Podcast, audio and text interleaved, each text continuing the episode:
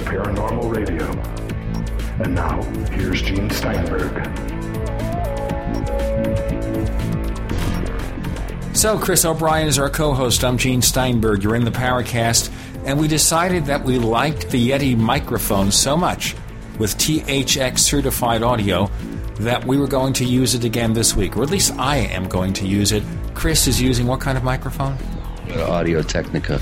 Okay. It's a singer's mic. Oh, okay. You're not going to sing, though, are you? No, but you sound marvelous. Thank you. Thank you. I resemble that remark. But seriously speaking, you know, we don't get together too often. As a matter of fact, our network GCN asked for a picture of you and I. And I said, Uh, there- there is no there such none. picture. No, because we don't really get together that often. I think you and I have met a total of once with that interview we did with Antonio Huneeus at my studio. And then during the International UFO Conference, we got together a couple of times. That's it. I have We missed met- our chance. We could have had a picture taken two days ago, and we missed our chance. I don't cast a reflection. I'm sorry. My kind of person, we don't cast a reflection. I want to tell you something really good happened this week. You know, there is a UFO discussion newsletter that's out there called UFO Updates. UFO Updates Toronto. Oh, yeah. And it's run by a guy who runs a talk show about the paranormal, name of Errol Bruce Knapp. And he closed off the thread on abductions. And I'm going to read About this. time. Oh yeah. And he said. I said, went through and waded through all those, Gene. I, man, I admire your patience. as has happened over this list's history, there have been times to close discussions on a few threads. We have reached yet another with those dealing with Hopkins, Jacobs, and Woods. Until such time as new information surfaces, no further submissions dealing with the various Hopkins, Jacobs, and Woods threads will be posted. You're slamming the door. Thank heavens. well, or shutting it firmly. Well, it depends. Don't let the door strike you on the way out. I think that's what they said. it really got to be a little excessive. I think the problem is with UFO abductions in general is there's a real problem there, a real mystery that we need to resolve. We have to decide is ET involved in at least some cases, mental processes, people having unusual experiences with an external source, internal source, a combination. A lot of problems there. But if all we're debating is whether Bud Hopkins' ex wife likes him or not, or his research methods, or some woman in New Zealand is complaining because she submitted to investigation by Dr. David Jacobs, she feels he didn't treat her correctly. And I don't know whether he did or not. But that is not the be all and end all of UFO abductions. I don't think there's any winners here. It's a tawdry, it's a tawdry affair, and uh, it just, I think, once again, sheds light on the inadequacies of the abduction researching protocols that should be in place and aren't. So, Well, one thing here is that we did have a fascinating overview of the abduction scenario when we had Kathleen Mart on last Yes. week's episode, and that was done direct from the International UFO Congress. And the one thing I noticed, I was only there a short time just to do the interviews with you and maybe to wander around a little bit. I didn't have the time to basically spend three days there. I haven't done the three day at a UFO convention thing for quite a long time. But you're telling me they had quite a big attendance there. yeah, it, you know, I, I have a personal fondness for the heyday of the Eureka Springs Lou Farish conferences in the mid 90s. That's where I really cut my teeth. Met a lot of my researcher friends who I've you know been in, in fairly close contact now with over the years. And and other than the Eureka Springs conventions, there I really felt this was the best UFO convention, or in this case Congress, I've ever attended. John Rayo and the Open Minds team did a, just an amazing job you know, for for organizing and pulling off their very first Congress. I, I was very, very impressed uh, with the professionalism, the lineup of speakers, with one or two exceptions, and just the general buzz that seemed to be permeating the place. Uh, it was just amazingly attended. I mean, I, they sold out. I mean, they had over 1,500 people.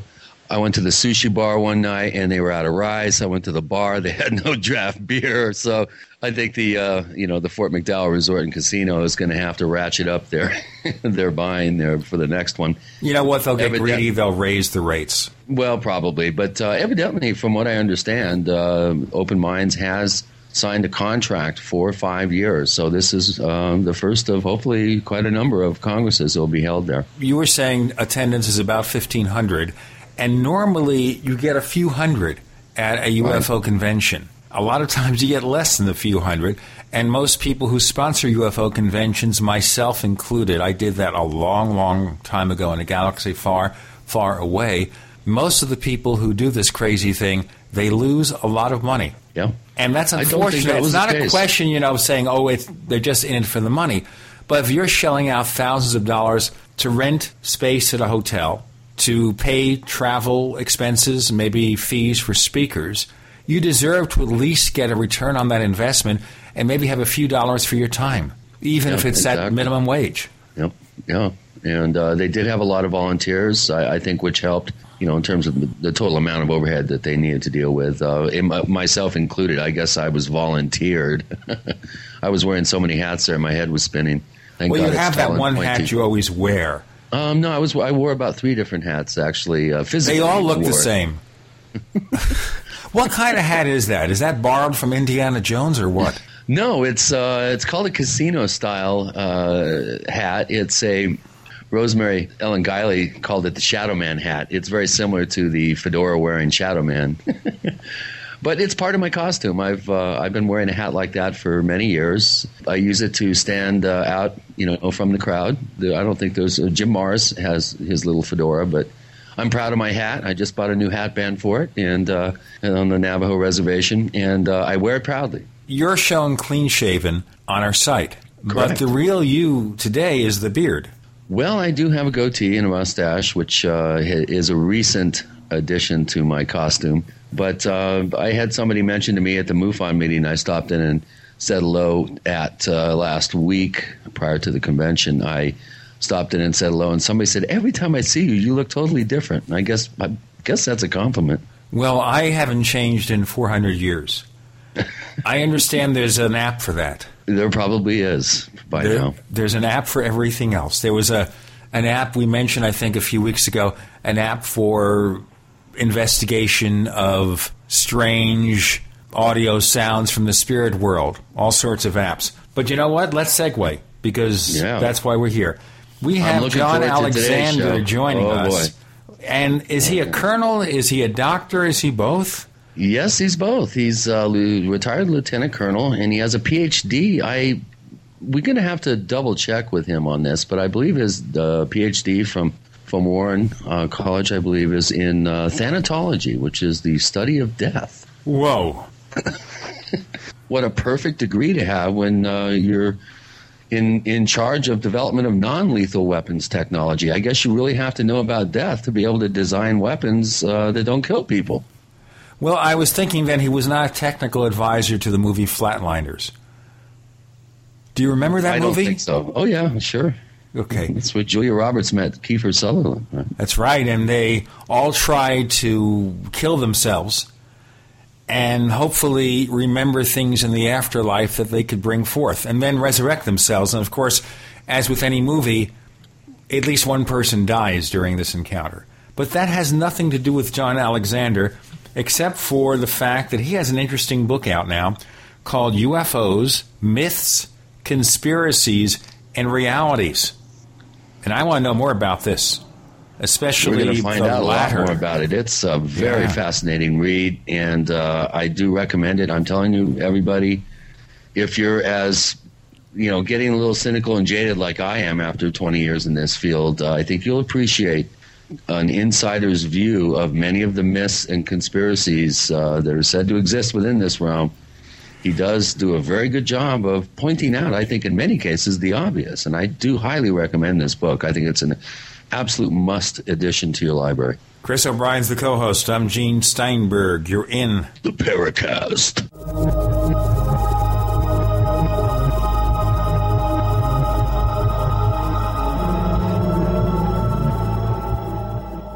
Don't complain about your cable bill going up and up and up. Do something about it. Grab a pencil and jot down this special number 1 877 804 MyTV. The more cable TV rates go up, the better digital satellite TV looks. So, disable the cable and get more of your favorite channels in 100% digital quality for less money. Call 1 877 804 MyTV right now to sign up for packages starting as low as $19.99 and up to four rooms. And there's no equipment to buy. That includes your free HD TV upgrade, your free DVR upgrade, and your free professional installation. And the best part, the pristine digital picture and sound. Call 1 877 804 MyTV. So, what are you waiting for? Pull out your major credit or debit card. Call 1 877 804 MyTV. 1 877 804 MyTV. Disable the cable, cut costs, and get more. Call 1 877 804 MyTV. 1 877 804 MyTV. Are you wondering about your retirement portfolio? Are you confident that the financial advisor is experienced enough to combat climbing interest rates, taxes, and inflation? Stop guessing and go to the expert, Robert Chapman of the International Forecaster. When you subscribe to the International Forecaster, you get Robert Chapman's 45 years of experience and concise investment recommendations. Who needs sugar coated excuses when you can get the cold hard facts and proven investment leads you can't get anywhere else? For a free introductory copy to Robert Chapman's International Forecaster, subscribe now at theinternationalforecaster.com or call 877 479 8178. Experience the difference. When you subscribe, you can email Robert Chapman directly to obtain investment advice tailored just for you. Don't wait another minute. Subscribe today at theinternationalforecaster.com or call 877 479 8178. That's 877 479 8178.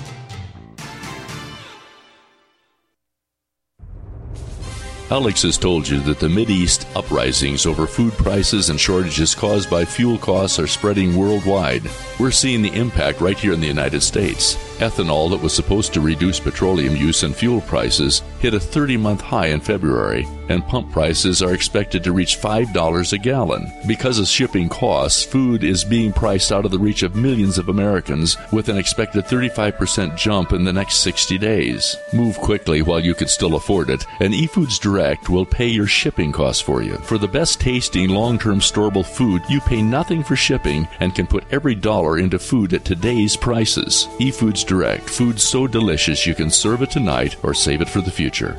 Take advantage of free shipping by calling 800 409 5633 on the web efoodsdirect.com slash alex 800 409 5633 or efoodsdirect.com slash alex did you know that drinking pure, high alkaline water is one of the most important factors in maintaining high energy and vibrant health? Most experts agree that the water you drink should be at a pH level of 8 or higher. AlkaVision Plasma pH drops, available only at alkavision.com, combine a unique formula of only the most alkaline minerals. AlkaVision Plasma pH drops alkalize your water, ridding the body of harmful toxins, and helps you regain health and energy. Alkalizing your water by simply adding 10 drops of AlkaVision Plasma pH drops helps the body rid itself of acidic waste, increases oxygen content, and raises the pH of your body to healthy levels. And bacteria and viruses cannot survive in an alkaline high pH environment. Order your bottle of AlkaVision Plasma pH drops for only $29.95 at alkavision.com. That's A-L-K-A vision.com. Or call 269-409-1776.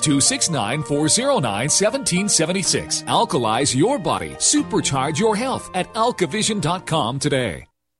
The GCN Radio Network, providing the world with hard hitting talk radio. GCN.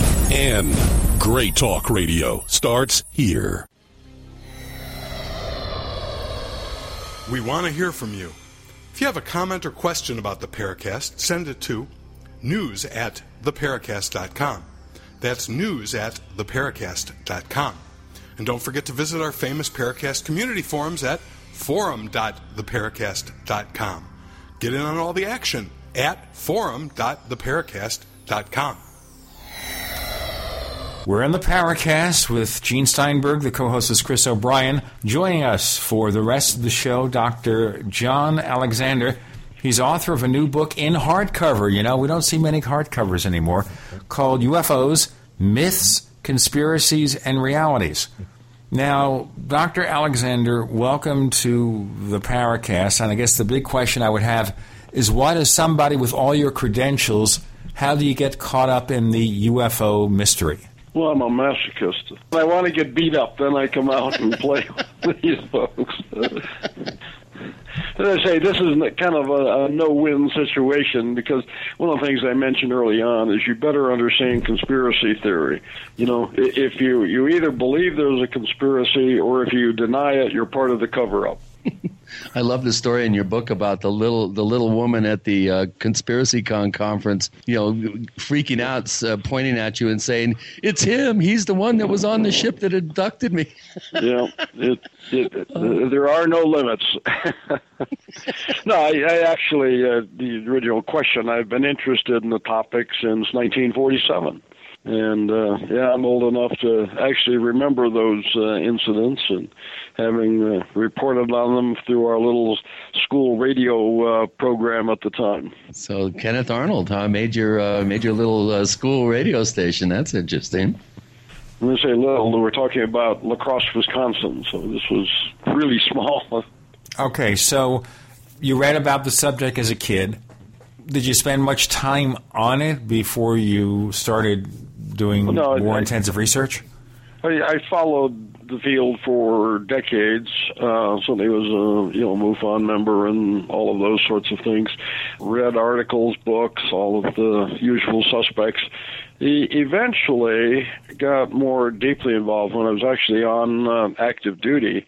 Uh, we thought there was probably some black program someplace, like uh, most of your listening audience would uh, believe. And so I put together a group of people that came from all of the services, most of the agencies you know about, and some that you don't, and aerospace industry, uh, all of whom. Don't, excuse the, me, sir. Some that you don't. Explain that, please. I'm sorry? When you mention agencies that we know and some that we don't know, what do you mean? Well, there were some that were not public at uh, certainly at that time. And uh, so, anyway, we were um, interested. Uh, the people had to come. It was literally an old boy net. Uh, have the right clearance, have interest, and uh, we started having a few plenary sessions to discuss what people knew.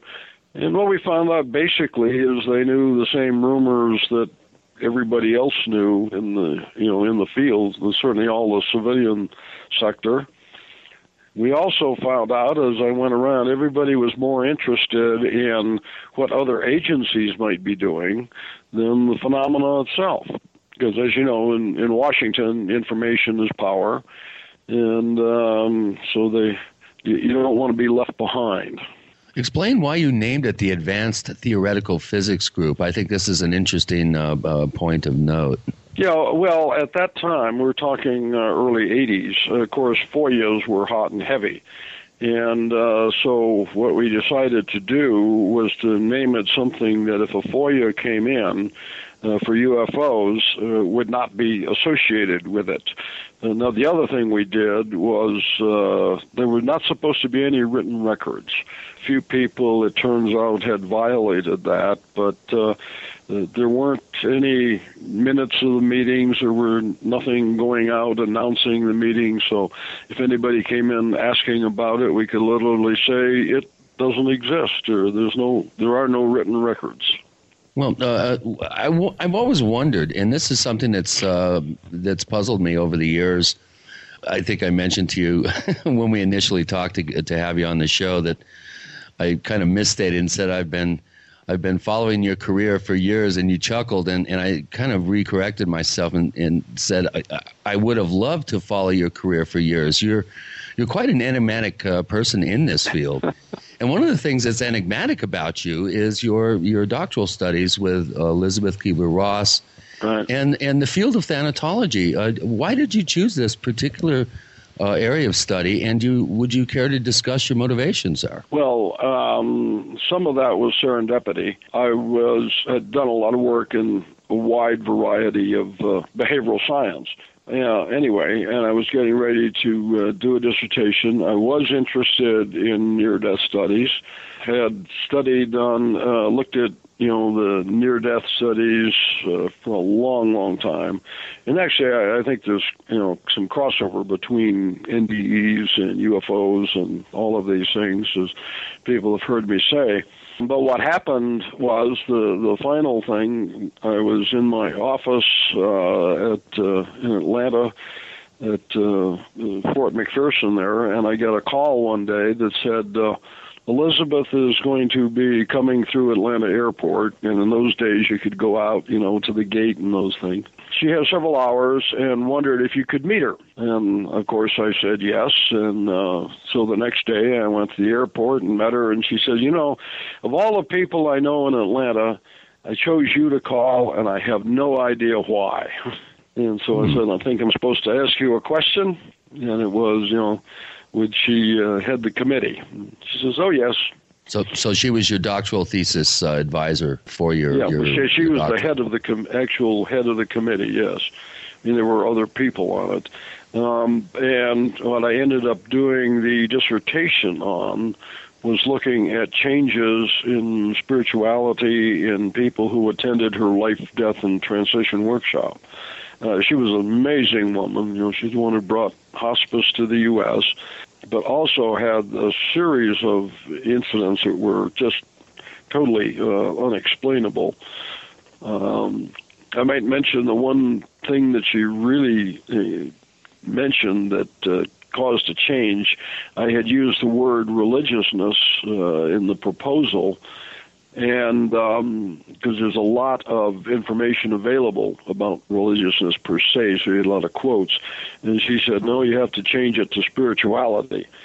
And what we found was that there's a lot of people, uh, even if not asked, when you say, Do you consider yourself to be religious? will say, No, but I think I'm a spiritual being. And they, they actively say, I, I reject the dogma of the church, but I think we have a relationship with higher beings and that sort of thing. Well, did this uh, uh, field of study and your your intense interest in this subject lead to your first uh, major position uh, after retiring from the military, which was uh, at the Los Alamos lab, where you were involved in developing the whole concept of non-lethal weapons technology? I find the the interesting. It's kind of a conundrum. Uh, you're studying near-death experiences and and and actual uh, what happens when the soul transits uh, from this mortal coil, and then all of a sudden you find yourself in the non-lethal weapons development game. Uh, I'll tell you what, we'll have to get into the non lethal developments game and lots more coming up. Chris O'Brien's the co host. I'm Gene Steinberg. You're in the Paracast.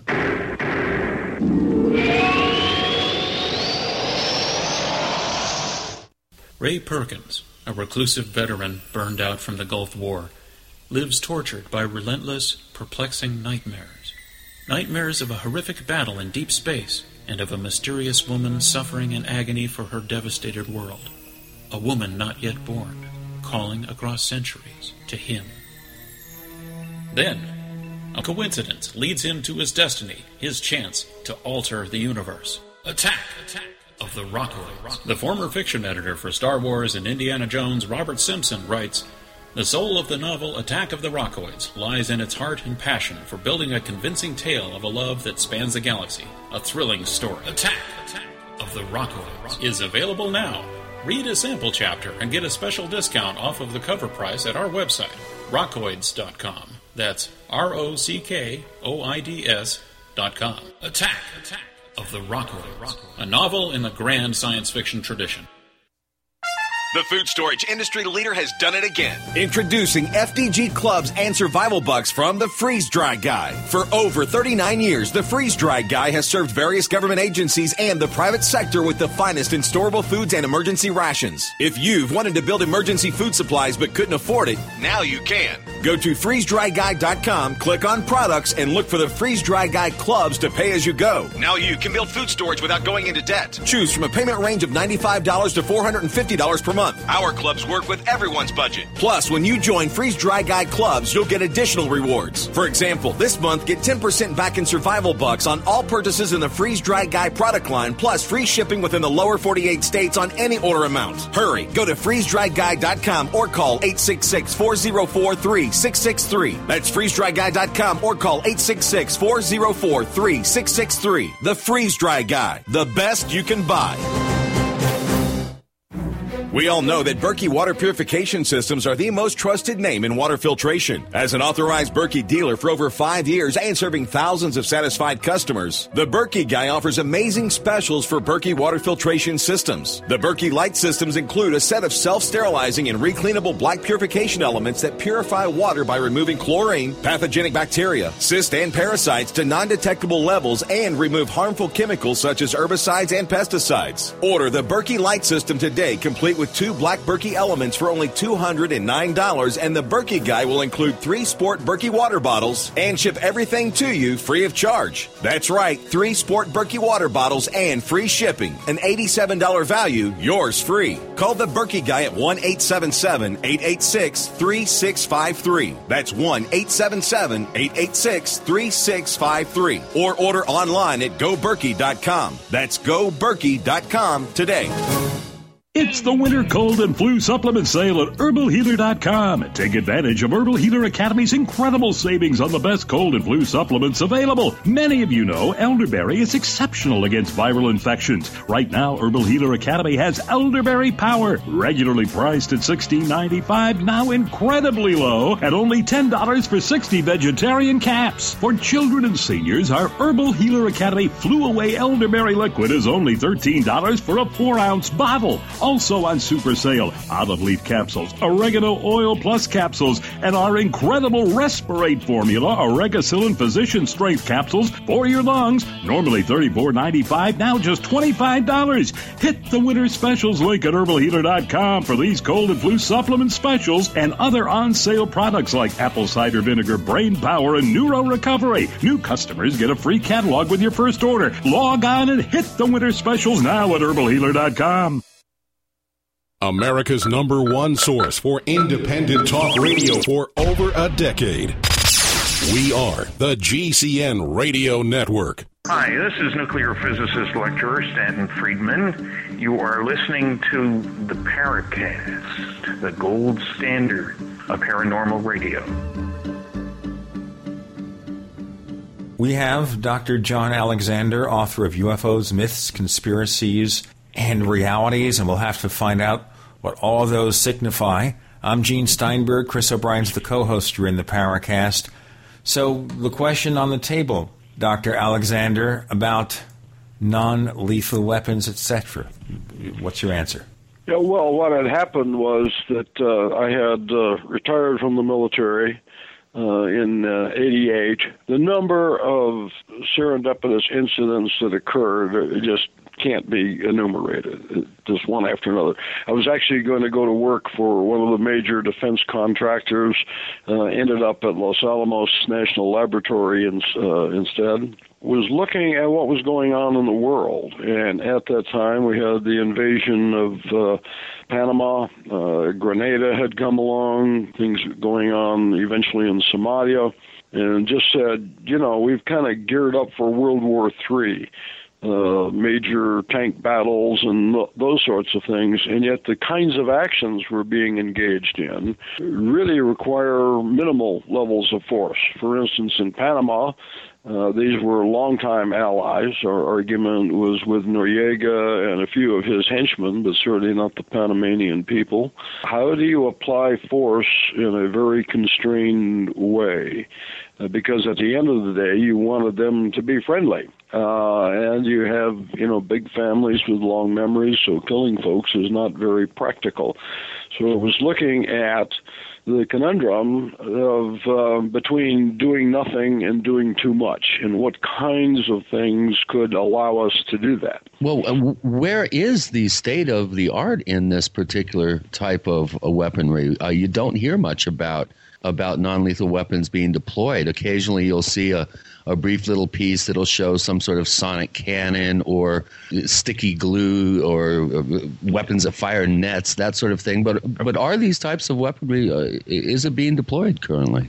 Well, yes. You know, that just says more about what uh, what is being read about and written about than, uh, as you said, the state of the art. What emerged. Um, we held some studies. I was with the studying with the Council on Foreign Relations. It was able to bring in uh, John Deutsch, who was then the Undersecretary of Defense, This was in uh, the mid 90s and said, look, military needs to get much more involved.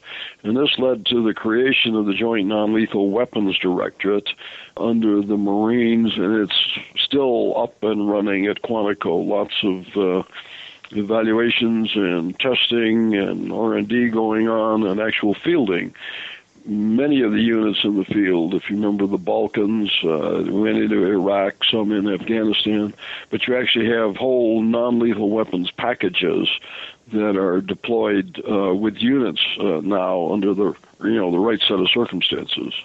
Right, of course, and, and as everybody probably guesses. Uh, the ubiquitous taser, of course, is one that is most visible. I think many law enforcement officials, park rangers uh, for the federal government, uh, are routinely armed with this particular type of non-lethal weapons yeah, technology. Well, no. In fact, I went to uh, see Rick Smith, who's the president of Taser, and happened to have been there in uh, Scottsdale. They're uh, a growth company. Uh, one of the things I say, and uh, I'm willing to go to the mat on this, but Taser has never killed anybody, despite uh, all of the noise to the contrary. And it's a very, very effective weapon. Uh, they're working on some things now that we were discussing to increase the range. One of the problems with Taser from a military perspective is you've got to be very close. They've got about a 30 foot range. Uh, with the extended range on it. And one of the questions that came up early on uh, from the troops and all non-lethal weapons is um, is it better than a rock? So they would like things that allow them to uh, you know get be able to stay outside of rock throwing distance, and and some of those are coming. well, this kind of dovetails into the whole idea of uh, psychotronic weapons. Uh, how much work did you do in developing weapons that uh, were geared more towards the mental battlefield as opposed to weapons that are more of a physical nature? Sure, zero. Zero. Okay. Well, one term that you hear bannered about among this conspiracy crowd is the idea of psychotronic weapons platform. I, I must admit, I've I've used this term before as well. Uh, I know that the psyops portion of the military is one that is fairly uh, hidden and isn't uh, talked about much publicly. But uh, w- what is your knowledge about the state of the art for uh, influencing the uh, the mind at a distance, as opposed to you know some sort of more physical uh, physical Yeah. type of process? I'm I'm not sure how to address the question. Um, now, if you're talking about literally the mind control stuff, uh, what is classic psychotronic weapons, the answer is real simple: zero. You know, just not an area that they're going into. If you talk about influence operations, meaning what's happening in uh, information warfare, uh, then you're on a huge, huge scale. And um, I would ar- argue that most of the what they call psyops, which would be psychological operations, is pretty much uh, in the open. And they would argue quite strongly against using black and what's known as black and gray psyops because the utility is limited. And sooner or later you get caught, and the implications are usually worse than having told the truth to begin with. Oh, that's interesting. Uh, that's uh, an unexpected uh, reply. I would think that we By would the way, have. I, I also was trained in antiquity as a psychological operations officer, something people point out uh, from time to time in the conspiracy realm. But uh, yeah, you no, a the disinformation that- specialist, Dr. Alexander? I'm sorry? Does that make you a disinformation specialist then? I was about to say that uh, it, it, in general, it is uh, far worse to use things that are not true because the blowback is worse and, and harder to sort out than telling the truth to begin with. Hmm, that's interesting. Well, let's let's dovetail into the subject of your book, uh, which I again I find fascinating, and I I highly recommend it to our listening audience. I've only had a chance to really skim through it. I can't wait to dive into it, uh, you know, in a very intense way. I do like the way you've uh, supplied a summary at the end of each chapter. That really did help my research process. Only having the book for a couple days. But one of the things that you mentioned in in here is you take you take the whole field of ufology and you, you do a very dispassionate, objective uh, breakdown of all the various uh, you know misconceptions, uh, pop culture myths. And uh, you just do a, a brilliant job, and I, I, really mean this. And I'm not stroking you here. You did a, an excellent job of looking at various aspects of this field and and just explaining uh, the reality as you see it. And uh, I, I, think you know, obviously, we could go quite a.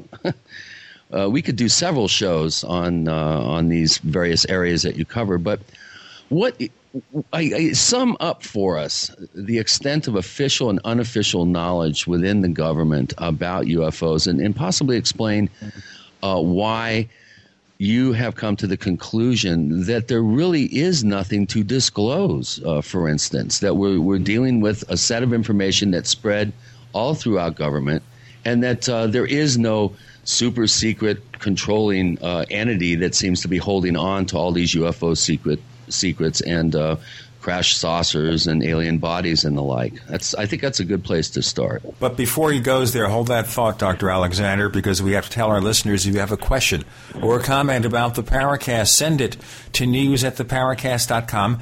Once again, that's news at theparacast.com. We promise we do read each and every letter and we respond to most of it. And there's one more thing. We have a forum at forum.theparacast.com. That's forum.theparacast.com. That's where you can have online discussions with the rest of our listeners. Just sign up and get involved in all the action. Dr. John Alexander joins us. The book is UFOs, Myths, Conspiracies, and Realities. The co host is Chris O'Brien. I'm Gene Steinberg. You're in The Paracast.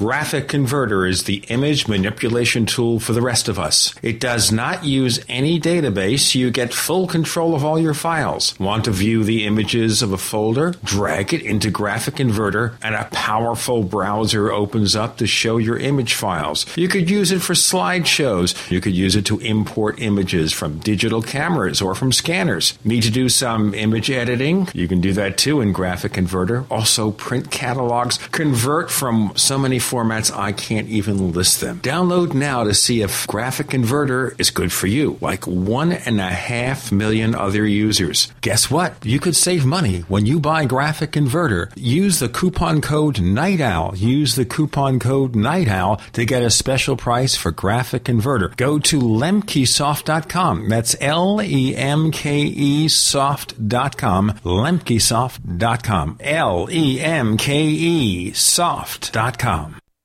Becoming a modern smoker is now easier and more cost effective thanks to LeCig. Traditional smokers the world over love LeCig. E cigarettes with a look, feel, and taste of real cigarettes, but without the nasty smoke, ashes, or stains. LeCig is powered by revolutionary microelectronic technology. A small rechargeable battery and unique replaceable cartridge provide all the satisfaction and benefits of smoking without the smoke and all the hazards. See the large variety of LeCig e cigarette supplies and accessories at LeCig.com. That's L E C I IG.com. LeCig is competitively priced, comes with the best customer service, a 30 day warranty, and satisfaction guaranteed. What a great gift idea. For a 10% discount, mention GCN when you call 870 518 4307. That's 870 518 4307. Ask for fast, free same day shipping. Order online at LeCig.com and use promo code GCN at checkout. That's L E C I G.com. LeCig for today's modern smoker.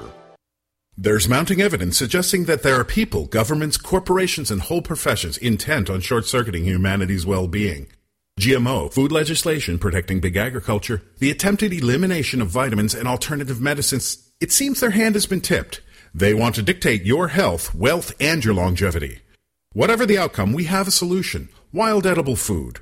Why worry about food when all has been provided? We imagine that we were ejected from the garden and never invited back, but the garden's still here there is an endless wild abundance which grows all over our green earth, just waiting for you to wake up and see it. Let author Linda Runyon teach you how to see, know, get, prepare, store, and eat wild edible food. Save money, add nutrition, and ignore the noise when you go shopping in nature's supermarket. Go to ofthefield.com and get started today. Or call 1-888-51-EAT-FREE. That's ofthefield.com or call 1-888-51-EAT-FREE and begin to see a different world. Normal blood pressure, naturally. How would that make you feel? I'm Don from New Mexico. January of 2000, I had a heart attack. Then my real health began going downhill, and I had uh, high blood pressure, high blood sugar, poor vision, and I really wasn't sleeping well. I was a mess, pretty much. Don reports dramatic improvements with Heart and Body Extract. I started taking uh, Heart and Body Extract, and from within a few days, I started sleeping a lot better. My blood pressure uh, normalized, my blood sugar normalized, and uh, my sleep really did improve. Experience these benefits and more when your body gets what it needs with the assistance of Heart and Body Extract. Order at hbextract.com or call 866 295 5305. That's hbextract.com or call 866 295 5305. And folks, I did not expect this at all. By the seventh, eighth, and ninth day, I saw dramatic improvements from taking Heart and Body Extract. Details at hbextract.com or call 866 295 5305 for Heart and Body Extract. Are you tired of searching for great talk radio? Something more important. Search no more. We are the GCN Radio Network. This is the Paracast. You never know what's going to happen next. We're back with Dr. John Alexander. The subject on the table relates to the book UFOs, Myths, Conspiracies, and Realities. So, Dr. Alexander, Chris posed a very multifaceted question there with all sorts of permutations. So, you have the floor. We'd like to have your answer. yeah. Well, first of all, I, I call my book, um, you know, UFOs for people with common sense. And, you know, as I said earlier in this area, the conspiracy theory, um, and I find many of the ufologists, if you will, just as close minded as the uh, skeptics or debunkers, if Debunkers. you will. Yeah, they, they've made up their mind as to what, you know, and then only accept facts that fit uh, their theory. No, what I found is, and what I say is, when I say no cover up, that does not mean there aren't people who get told to sit down and be quiet from uh, time to time. But in my view, there is no overall conspiracy. One of the things I used to uh, describe is uh, good news and bad news. Good news is the government's been telling you the truth, uh, albeit badly from time to time. Uh, the bad news is the government's telling you the truth. The reality is they just don't care.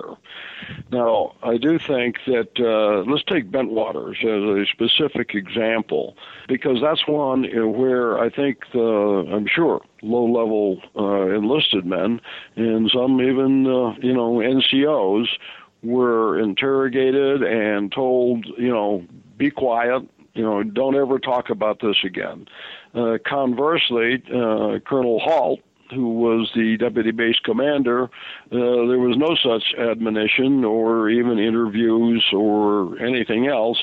And in fact, when he was about to retire and was getting debriefed on a series of uh, secret programs, this is a classified program across the board, and he even asked about, you know, well, what about Bentwaters, and said the response was they just laughed.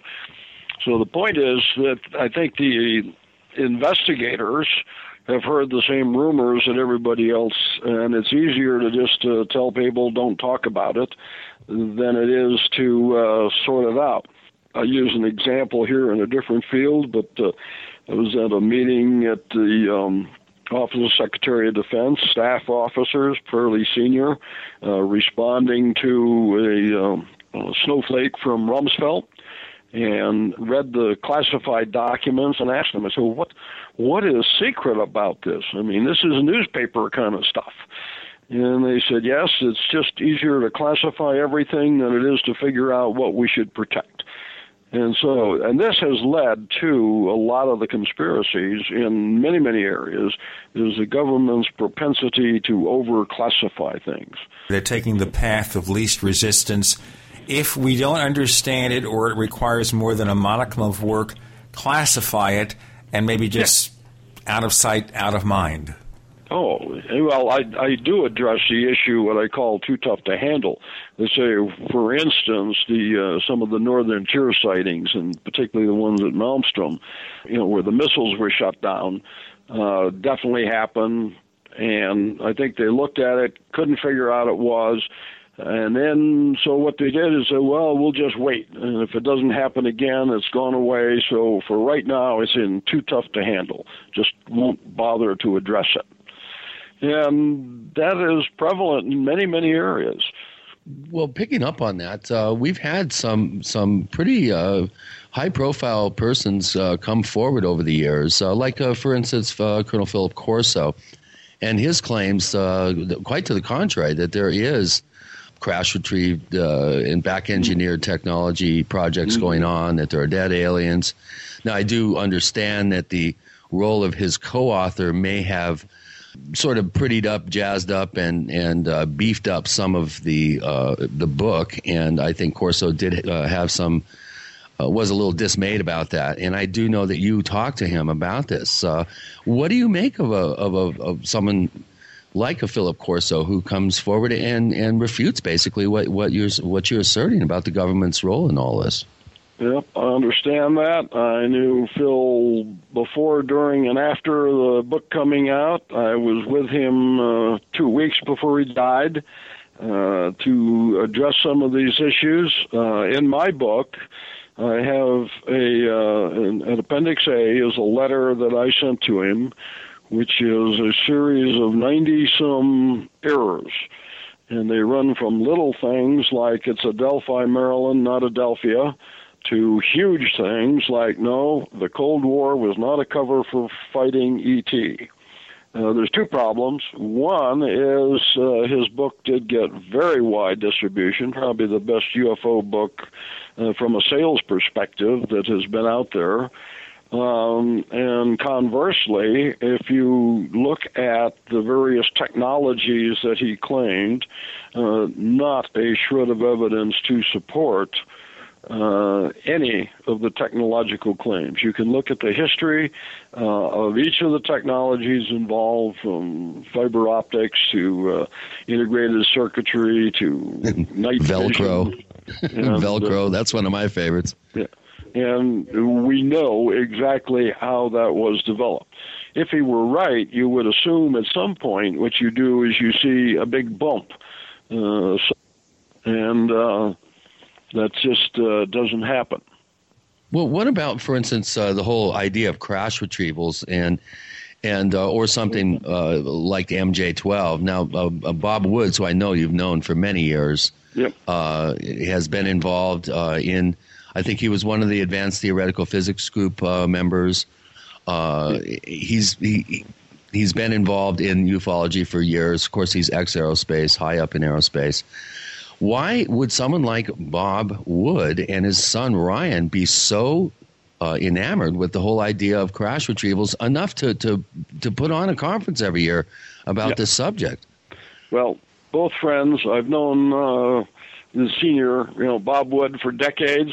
Uh, there are certain areas where we uh, agree to disagree.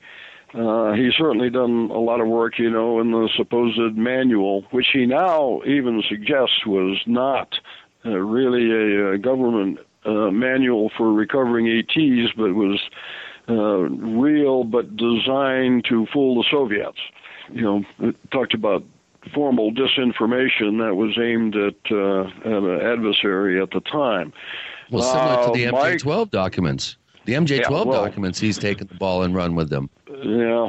Well, as we know, the MJ12 documents per se are basically have been I think, thoroughly discredited uh, across the board. Uh, that would be my position on it, and certainly that of the archives. They've actually been able to find some documents that have you know the body, the text, and that sort of thing, and then you know a couple of changes in it, and the document reappears as MJ12, which is a different uh, discussion. Well, you know um, what? You raised it here, so let's just dive in very quickly, and we'll get back to some of the other issues. Okay, so we have the MJ12 documents. You have a document that somebody, a independent party, a hoaxer, whatever, took this document and fabricated the MJ12 documents from it. Is that what you're saying? Uh, pretty much. That's that's conventional wisdom. Uh, uh, you know, I, I do a comparison in uh, in my presentation uh, that has to do with uh, Watergate and MJ12 and I mean, Watergate and MJ12. Yeah, exactly. If you look at how Watergate evolved, uh, when you had um, Felt, you know, who really was the deputy director of the FBI, uh, putting out uh, information, uh, and the um, I'm sorry, I think I'm confusing you. We're talking about uh, all the president's men now and, and that information, how that came out. Sure. And well, with so Deep Throat. Yeah. So you had Felt going to the Washington Post, et cetera, et cetera. He was known. The Washington Post, a huge journal, uh, has resources, puts the information out.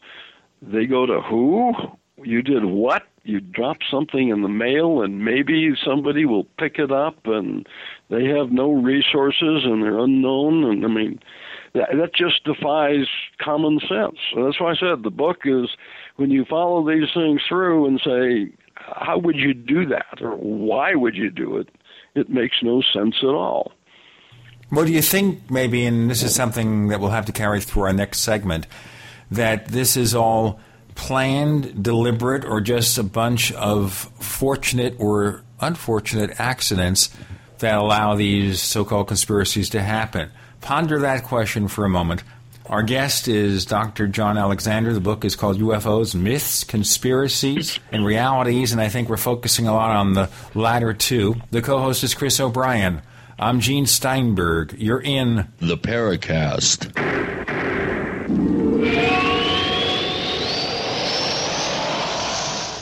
Hi, Ted Anderson announcing a great way to listen to radio on the telephone. By calling 760 569 7700, you'll be hearing GCNlive.com programs in seconds. Come to GCNlive.com, find your favorite host's dedicated phone number, and hear them 24 7. You heard me right, every show has a dedicated phone number. Stop by GCNlive.com and bookmark their number today. And again, that's 760 569 7700. We the people grow cotton, weave fabric, engrave ink, embed strips and fibers to protect from counterfeit, then carting to a private bank, having it led back at interest, forcing taxes to service debt. This capitalism, or was Jefferson correct when stating a central bank issuing the public currency is a greater menace to the liberties of the people than a standing army? Ted Anderson, I'm placing a free silver dollar in a book that explains our monetary system. Call for your copy, 800 686 2237. It's time to understand the system. Call 800 686 2237. That's 800 686 2237.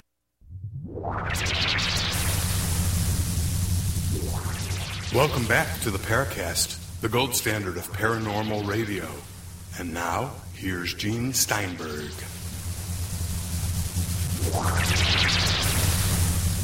We have Dr. John Alexander. The book is UFOs, Myths, Conspiracies, and Realities. The co host is Chris O'Brien. I'm Gene Steinberg. You're in the Paracast. The question, of course, on the table with Dr. Alexander is, I guess, the deliberate or not so deliberate nature of how these so called conspiracies and things work out. What's your reaction? My reaction is you got a lot of folks with too much time on their hands. Because you get, get out of why would they do it? basement? I don't know, but it's it's it's clear. Get out of the basement, young man. I'm sorry. I said it's a lot of guys that live in mom's basement that need to come upstairs and get some air. oh, okay. Yeah. No, it, it it's obvious that there's a lot of folks out there, and you I guess the equivalent today would be what happens on many of these blogs, uh, where people just get in and spend an inordinate amount of time, you know, jerking people's chains, and uh, I've seen it you know, repeatedly uh, in this field.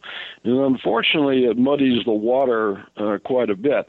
Uh, one of the things we're getting far away from here, uh, and seems to happen in this field, is that they concentrate on, you know, these conspiracies and things that they disagree with.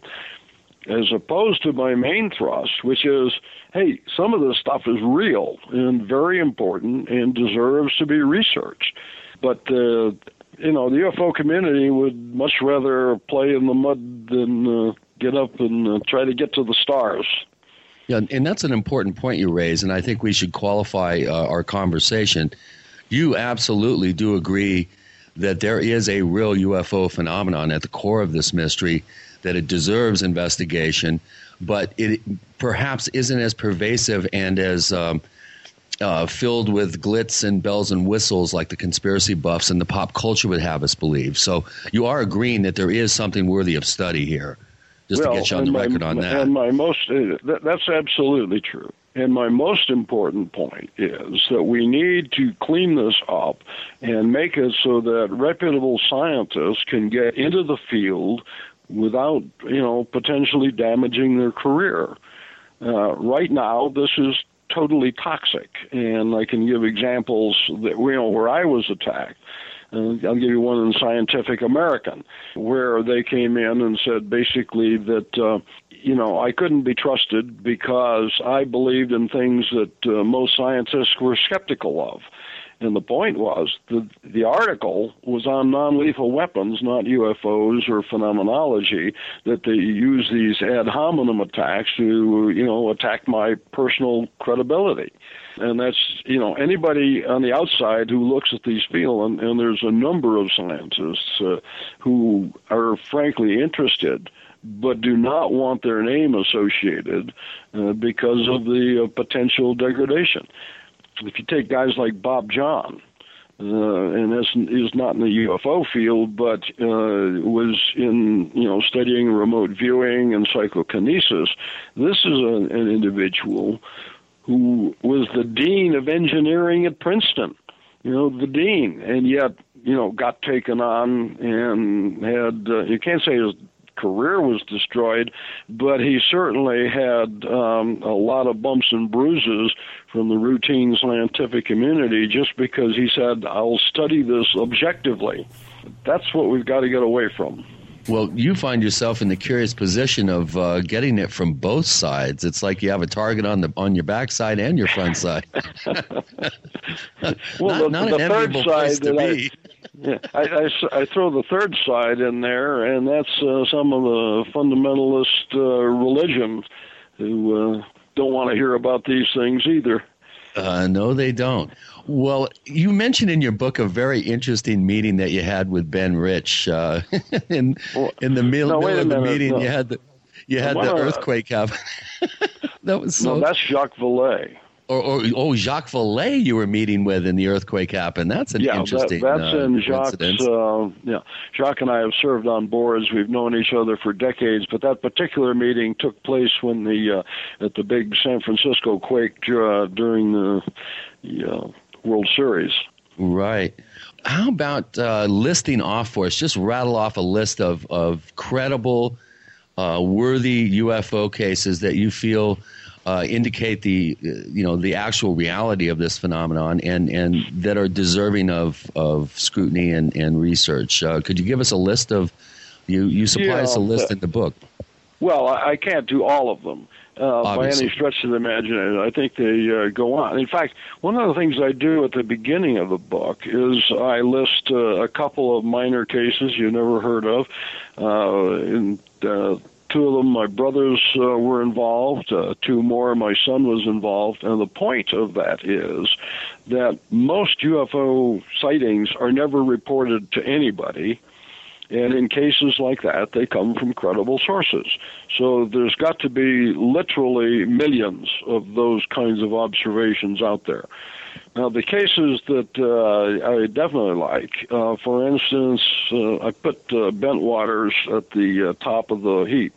That is one in which the evidence keeps getting stronger and stronger. You get many of these phenomenal cases. Mean, we had mentioned crash retrievals, and we may want to come back to that. But usually, the more you look at that, the more it sort of dissipates over time.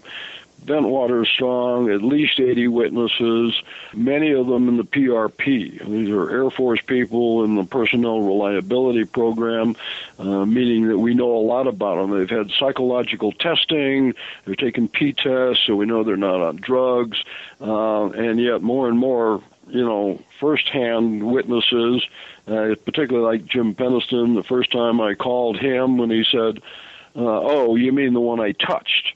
You know, and I'm pretty convinced that probably did happen. You've got, uh, you know, the base commander or deputy base commander, uh, Chuck Halt, who went out there, you know, with the notion that they were going to resolve the thing rather quickly, instead has a, you know, life-changing uh, experience uh, of his own, and many, many more. That would be at the kind of at the top of the list. Uh, Phoenix Lights uh, is a great uh, case here again, thousands of people saw it, and you you look at the you know the simple answer. Oh, they dropped some flares over uh, you know. Uh, over southwest of uh, Phoenix, and you go, but wait a minute, you know, this thing started in uh, Henderson, uh, maybe farther up, but uh, you know, then seen over Kingman, Prescott, Phoenix, uh, all the way to Tucson. Certainly not flares, and then well, the flares occurred two hours later, right? Yeah, yeah, okay. it's a different incident. The other thing about both of these cases that I've mentioned, they're not singular events. I mean, I think in the perception of most civilians who are not in this field, these are fleeting things seen at night or whatnot. And reality is that uh, no, many of them recur. Uh, another case that uh, fits into this category is Gulf Breeze. I mean, that went on for years. Um, okay, but then, then the thing I have a problem with when it regards to Gulf Breeze is not that cases occurred, but one particular character, one Ed Walters, whether he contributed to some of the sideshow about that case, partly because at one time they found what looked to be a model of a UFO mm-hmm. hidden in the attic of one of the homes that he built. Yeah, well, I would suggest you go look at uh, Bruce Maccabee's website because uh, he did a paper early on that was, you know, uh, 55 sightings without Ed. So you, this is not. That's the point. You know, I'm not disagreeing with you here. I yeah. understand okay. that Dr. Maccabee has a lot of information. I wanted to separate this because that's one of the big problems we run into in the UFO field there may be some factual information, and then it's intermingled with this nonsense. And that's why we have problems trying to understand what's going on. I went to Gulf Breeze, and I, I won't go into the whole. I, I tell in the book, I tell this, the Men in Black story that uh, happened there. But what uh, impressed oh, me. that is a story I want to hear about. But yeah, you know what? We're just about out of time with this segment, so I really think we should push that over to our next segment about Men in Black because we always want to hear about Men in Black.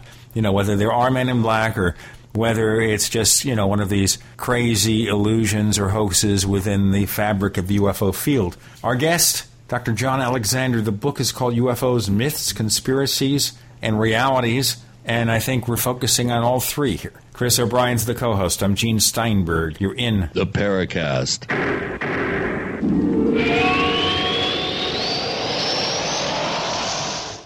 Hi, this is Tamar from Namecheap. We're a domain name and web hosting company, and we really care about our customers. With domain name purchases, Namecheap offers free SSL and free WhoisGuard for a year to protect your identity from spammers. Most importantly, we care about you. If you'd like to learn more, please visit us at radio.namecheap.com, radio.namecheap.com for web hosting and domain name specials. You can also follow us on Twitter at twitter.com slash namecheap or become a fan of ours on Facebook at facebook.com slash namecheap. See you online. Fate magazine provides true reports of the strange and unknown. Keep up with the latest on angels and miracles, psychic phenomena, ghosts, UFOs, life after death, and much, much more. To receive your free issue of Fate magazine, call now at 1 800 728 2730 or visit their website at www.fatemag.com. That's 1 800 728 2730. What are you waiting for?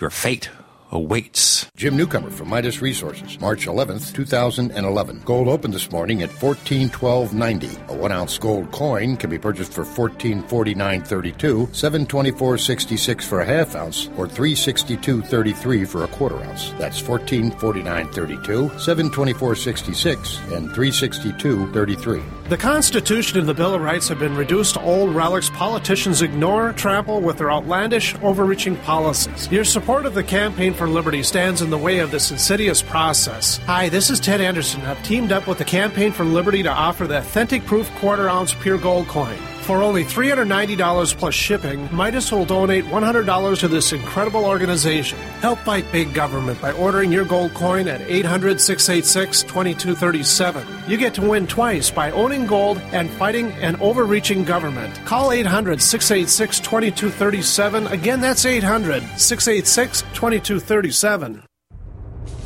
Alex has told you that the East uprisings over food prices and shortages caused by fuel costs are spreading worldwide. We're seeing the impact right here in the United States. Ethanol, that was supposed to reduce petroleum use and fuel prices, hit a 30 month high in February, and pump prices are expected to reach $5 a gallon. Because of shipping costs, food is being priced out of the reach of millions of Americans with an expected 35% jump in the next 60 days. Move quickly while you can still afford it, and eFoods Direct will pay your shipping costs for you. For the best tasting, long term storable food, you pay nothing for shipping and can put every dollar into food at today's prices. eFoods Direct, food so delicious you can serve it tonight or save it for the future. Take advantage of free shipping by calling 800 409 5633 on the web efoodsdirect.com slash alex. 800 409 5633 or efoodsdirect.com slash alex Never buy home canning jar lids again. No kidding. When you buy Tattler reusable canning lids once, you'll never buy canning lids ever again. Safely store emergency preparedness foods for years. Traditional metal lids are single use throwaways containing BPA. But Tattler reusable canning lids are guaranteed to last a lifetime when used as designed for home canning. Tattler lids are made with a USDA and FDA approved food grade plastic, safe for direct food contact, and contain no BPA. Tattler lids are dishwasher safe, usable with standard pressure or water bath canning, eliminate food spoilage from acid corrosion, fit standard mason jars, are indefinitely reusable, and are proudly made in the USA. Place orders at reusablecanninglids.com or call 1 877 747 2793. 877 747 2793. Call 877 747 2793 or go to reusablecanninglids.com. That's reusablecanninglids.com for Tattler reusable canning lids, the original since 1976. The GCN Radio Network, providing the world with hard hitting talk radio. GCN. Great talk radio starts here.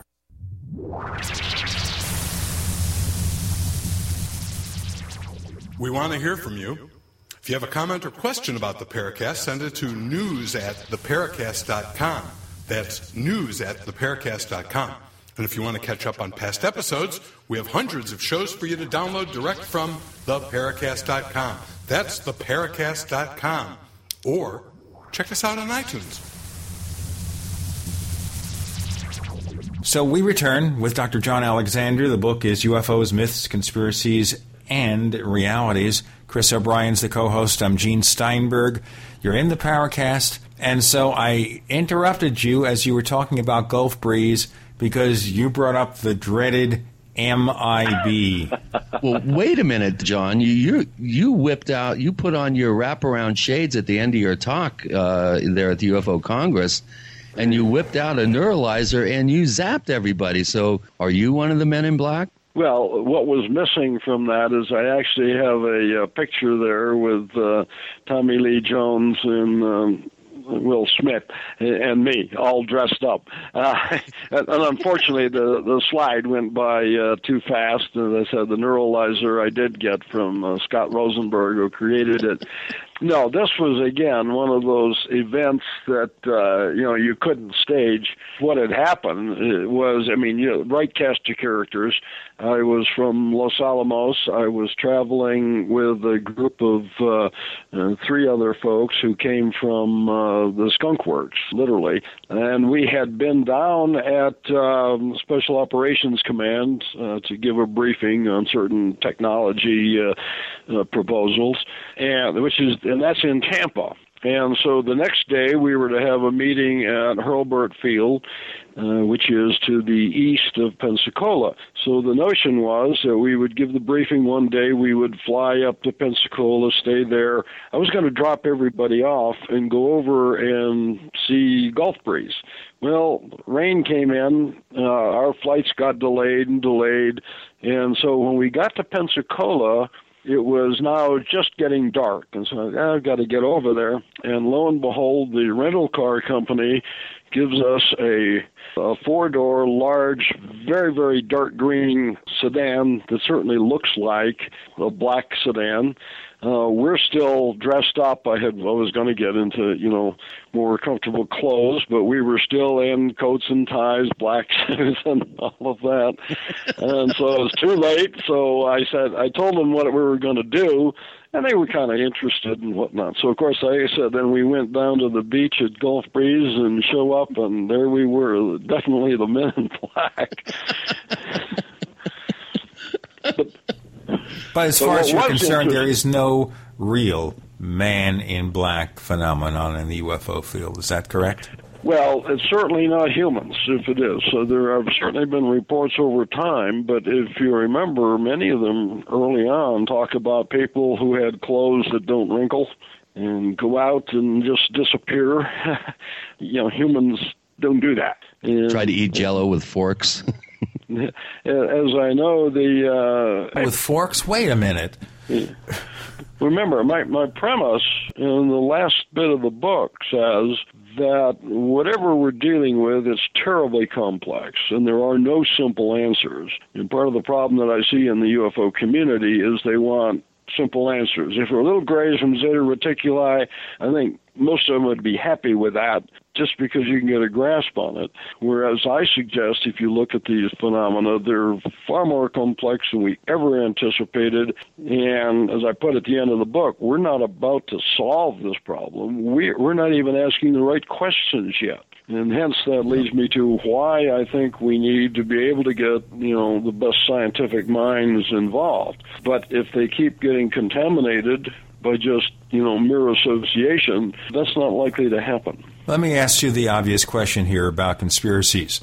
A feeling on the part of some people in the UFO field that the government is taking advantage of the confusion and the arguments and all the debates that go on in the UFO field and injecting a little bit of, you know, foreplay or something. They're involved. Do you think the government does anything? Is there any disinformation in the UFO field? Mm, say I, I can't say never. Now, let me give you a specific example that was classified for many, many years, and that had to do with the development of the U-2, and which, of course, was flying at about 90,000 feet, and you would get commercial pilots who were saying, "I saw something above me, and it must be a UFO," because nothing could fly that high. Uh, when in fact yes, there were things flying that high, and they would get spotted periodically.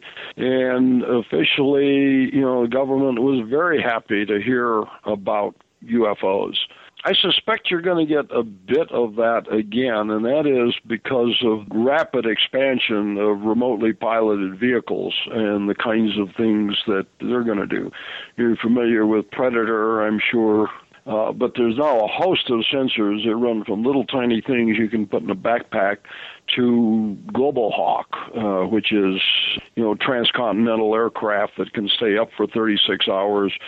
So there's going to be a lot more sightings of things that are really kind of hard to make out, and those are frankly quite technologically savvy. George Knapp did a great study here about something that fell down near Needles, uh, Arizona, Right. uh, almost assuredly a UAV because the helicopters come in right behind it, swoop and pick it up, and that sort of thing. So probably a test vehicle. I also tell people rather frequently that you know don't be surprised that strange things fly in the desert. The area to the north of where I am here is where we developed the U-2, the SR-71, the stealth aircraft, and a host of others. So there are strange things that fly out there. That does not make them ET.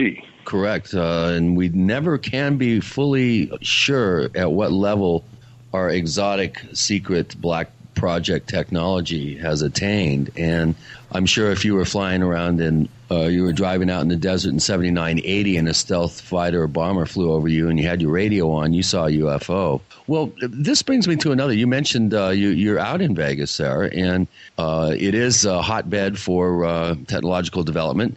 Why don't you tell us about your relationship with uh, Robert Bigelow and the NIDS, uh, the National Institute of Discovery Science? I, I believe you were managing uh, director there for a number of years. What what is Bigelow's interest in UFOs and in the near death experience realm? I, I understand he has a very very uh, avid interest in NDEs, uh, related possibly to uh, to the passing of his son. I've heard. Um, why don't you give us a, a just kind of a thumbnail sketch on how you became involved with NIDS, and then we'll we'll go into some of the uh, projects that NIDS has been involved with. Well, NIDS was another serendipitous event. Um, I was actually hosting a small meeting at uh, my house in Santa Fe, talking about, all, uh, you know, alternative energy sources and things like this. It was a private group at uh, the house, and uh, over a weekend. And Sunday morning, we're in the uh, kitchen uh, getting ready to. I, I lived in Santa Fe as opposed to Los Alamos, and um, getting ready to head to the El, uh, Albuquerque airport, and the phone rings, and this guy says, "You know, hi, I'm Robert Bigelow. I've heard about you. Have you got anything interesting going on?" I said, "Well, Tell you what, that's so interesting. I'm going to make it a cliffhanger. And we're going to have the second part of that question in a moment after we pause to take care of some business. Dr. John Alexander joining us. Chris O'Brien's the co host. I'm Gene Steinberg. You're in the Paracast.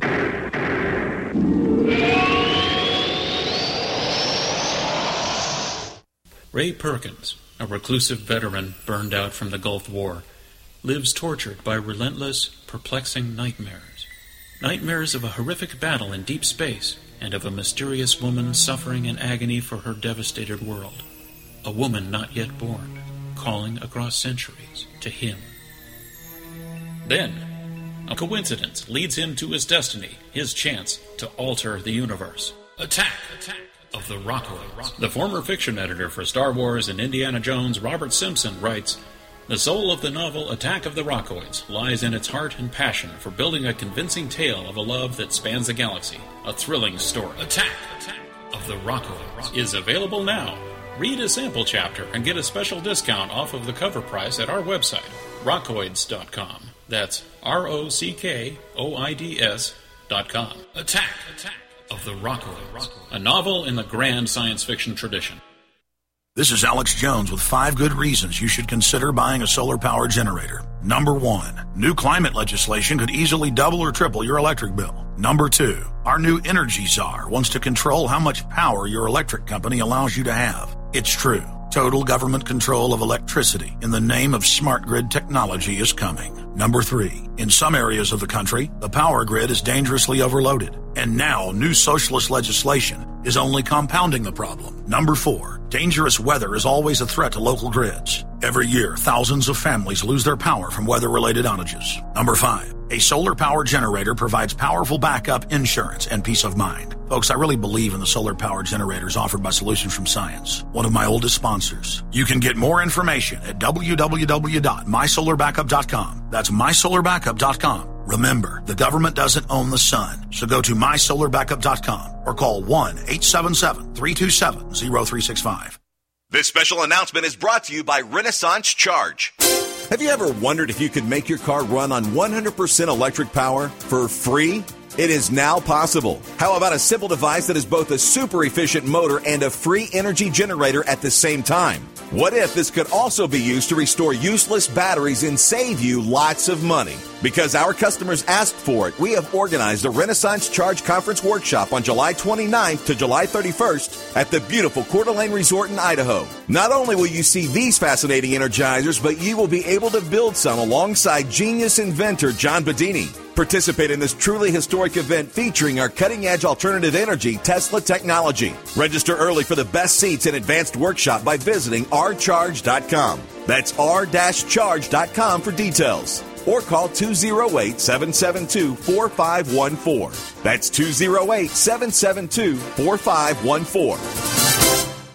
Did you know that drinking pure, high alkaline water is one of the most important factors in maintaining high energy and vibrant health? Most experts agree that the water you drink should be at a pH level of 8 or higher. AlkaVision Plasma pH drops, available only at alkavision.com, combine a unique formula of only the most alkaline minerals. AlkaVision Plasma pH drops alkalize your water, ridding the body of harmful toxins, and helps you regain health and energy. Alkalizing your water by simply adding 10 drops of AlkaVision Plasma pH drops helps the body rid itself of acidic waste, increases oxygen content, and raises the pH of your body to healthy levels. And bacteria and viruses cannot survive in an alkaline high pH environment. Order your bottle of AlkaVision Plasma pH drops for only $29.95 at alkavision.com. That's A-L-K-A vision.com. Or call 269-409-1776.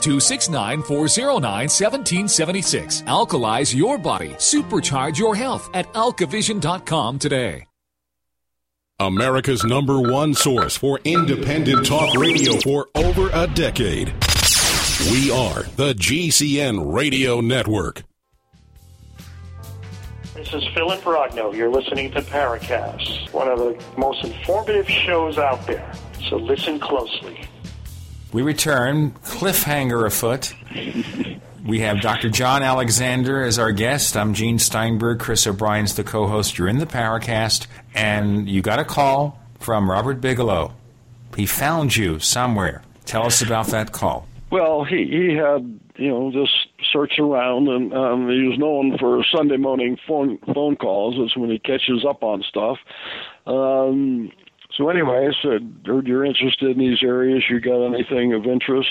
Uh, and then arranged to uh, fly over and came over. We talked in general, and I had introduced him to, uh, among things, Pharis Williams, who was working on some advanced theories. Who had he had been at Los Alamos and was now uh, elsewhere. And uh, he had decided that he wanted to create uh, an organization and he did have intense personal interest in uh, the two areas that you mentioned uh, continuation of consciousness and uh, UFOs.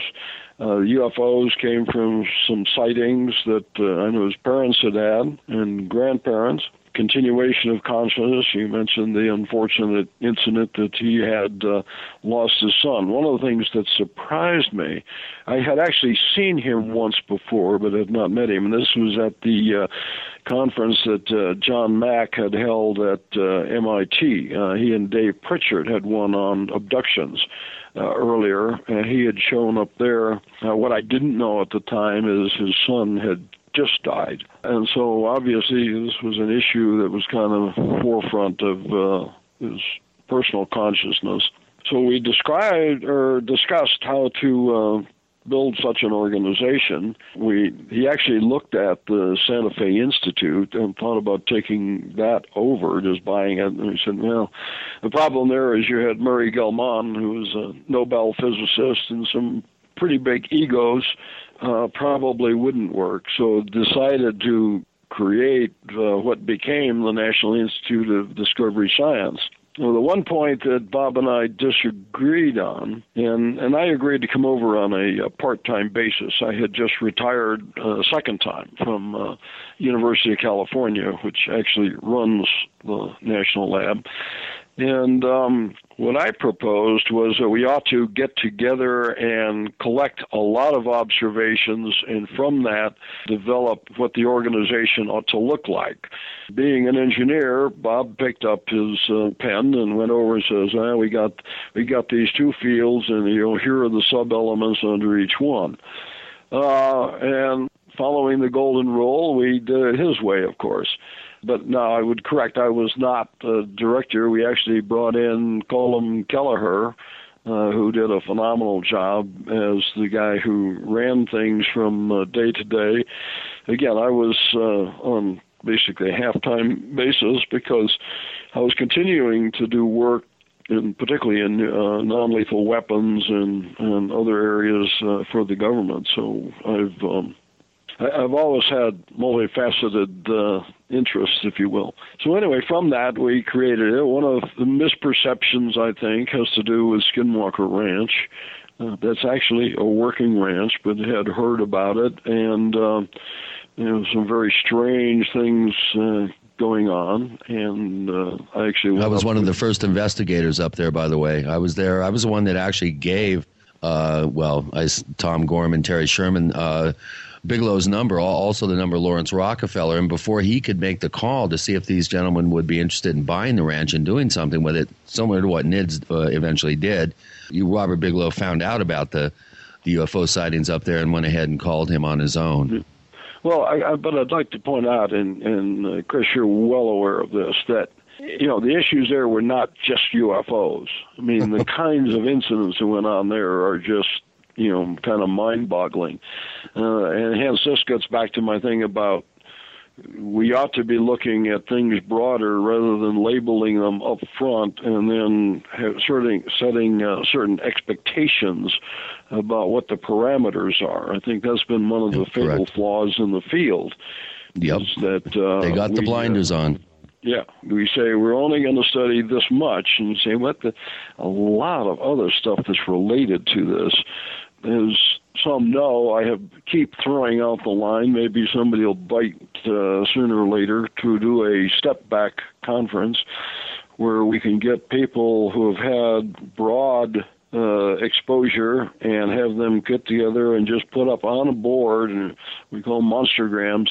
Here are the observations, but without assigning values to them. In other words, they're not UFOs or poltergeist or near death or whatnot. To say this is what we see, and then in stepping back and then doing the macro pattern analysis and say how do these pieces go together, or do they? I mean, maybe they don't. Uh, my notion is that uh, consciousness is a, a very important piece of whatever it is that we're exploring. Right. We can't even define consciousness, uh, yet alone factor it into all these mysteries. One of the things towards the end of the book uh, that you mention is your idea of precognitive sentient phenomena and the way that these, uh, especially the Skinwalker Ranch, would be a, a, classic illustration of this, where the phenomena tends to sec- be one step ahead of the researchers and tends to play with you. And you actually use the my my my term, uh, the trickster mm-hmm. You're one of the first people that I've seen actually equate some of this stuff to the trickster in in the sense of it is playing with it. It's, it's jerking us around. And of course, we've we've talked with uh, George Knapp here on the Paracast, and he related the story of the of the camera being focused on another camera, security camera, and having the one camera go down and have all the uh, wires pulled out, and the other camera didn't pick up anything. Now, how right. do you explain that? Well, I've included that case uh, in the book because it's so spectacular and a classic really example. Uh, you had uh, camera one looking at camera two. You're on a second and a third time lapse, twenty four seven. You know when it happened, and it's just it, it literally can't happen. All of the things that happened could not have happened between frames. Um, and to make matters you know more complex is the cattle at the time of the incident were kind of milling around. And what we knew is anytime somebody approached the cattle or dogs or anything they would scatter and did not happen. Well speaking of cattle the uh, the very disturbing incident when uh, the rancher and his wife were out in the field checking on calves and they were literally in broad daylight in the same field within maybe 300 yards of another cow and calf they just checked, and they turn around, go back, and the the darn thing is has been eviscerated. Uh, I mean, really dramatically, with no evidence of what had done it, except that it looked like a sharp implement, like a knife had been used on the animal. That How do you is another that case. Yeah, that's another case I've included in the book because it is so spectacular. Uh, most cattle mutilations, you don't know when it occurs. I mean, people say, "How can that happen?" Well, turns out that you know ranchers sometimes don't see cattle for a month or so if they're out grazing on their own. So when you run across uh, a dead cow, you don't know exactly when it happened.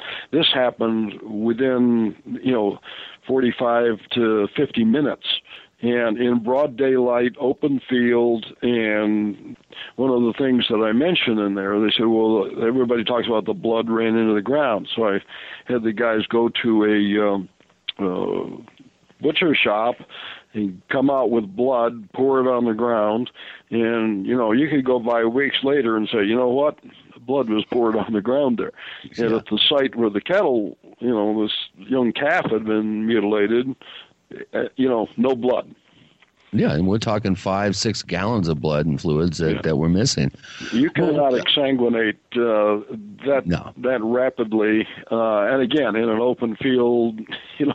Within remember, sight of the area- yeah, remember that this is an area where they shoot cattle rustlers. I mean, that's, Yeah, so they don't mess the around. idea that you're going to do this in broad daylight is just not happening. Exactly. Now, here's something I haven't heard mentioned uh, much. This was told to me by. Uh, Here's something that we have to mention right now. Okay. Okay. We have Dr. John Alexander. The book is UFOs, Myths, and Conspiracies and Realities, all that stuff in one big bucket. the co host is Chris O'Brien. I'm Gene Steinberg. You're in the Paracast.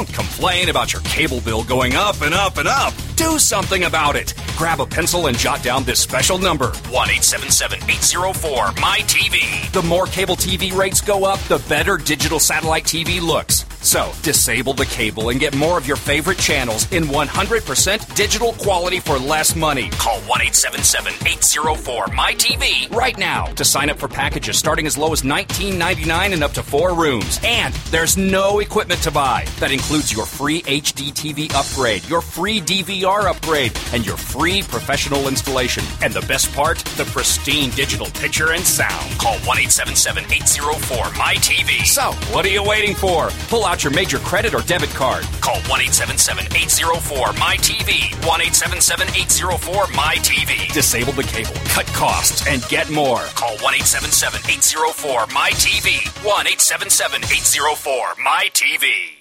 For centuries, silver has been used as a powerful natural antibiotic, and as a listener to this station, you probably already know the benefits of using colloidal silver. With so many websites to choose from, finding a reputable, patriotic company with great products at affordable prices can be a difficult task. Introducing UtopiaSilver.com. UtopiaSilver.com carries the best, most effective, and most affordable colloidal silver and colloidal gold products in the industry. UtopiaSilver.com also carries products to fit your lifestyle, including weight loss, immune system defense, cleanses, herbs, joint and bone care, and much more. First time customers using promo code GCN50 will receive 50% off all colloidal products. Visit us today at Utopia Silver, that's U T O P I A Silver, utopiasilver.com, or call 888 213 4338. That's 888 213 4338. UtopiaSilver.com, taking back America's healthcare one American at a time. Going solar for cheap is as easy as one, two, three.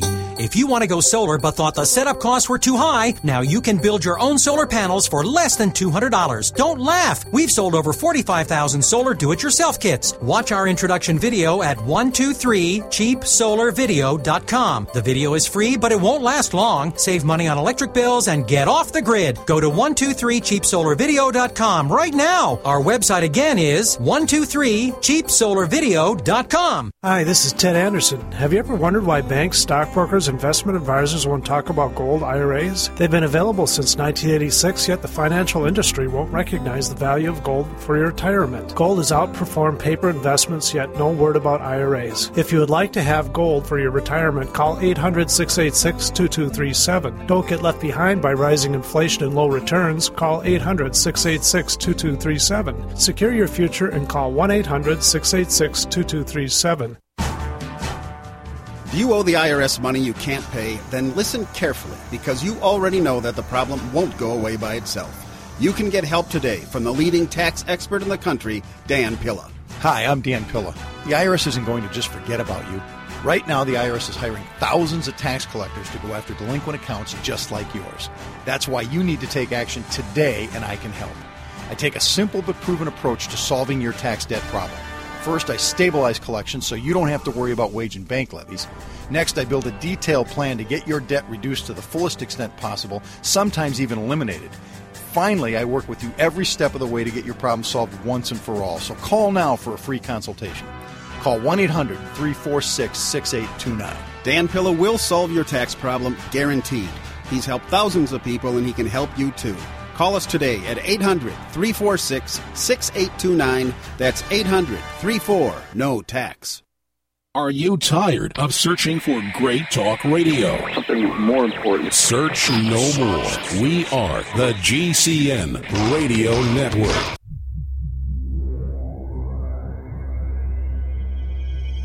You've entered another dimension. You've entered the Paracast.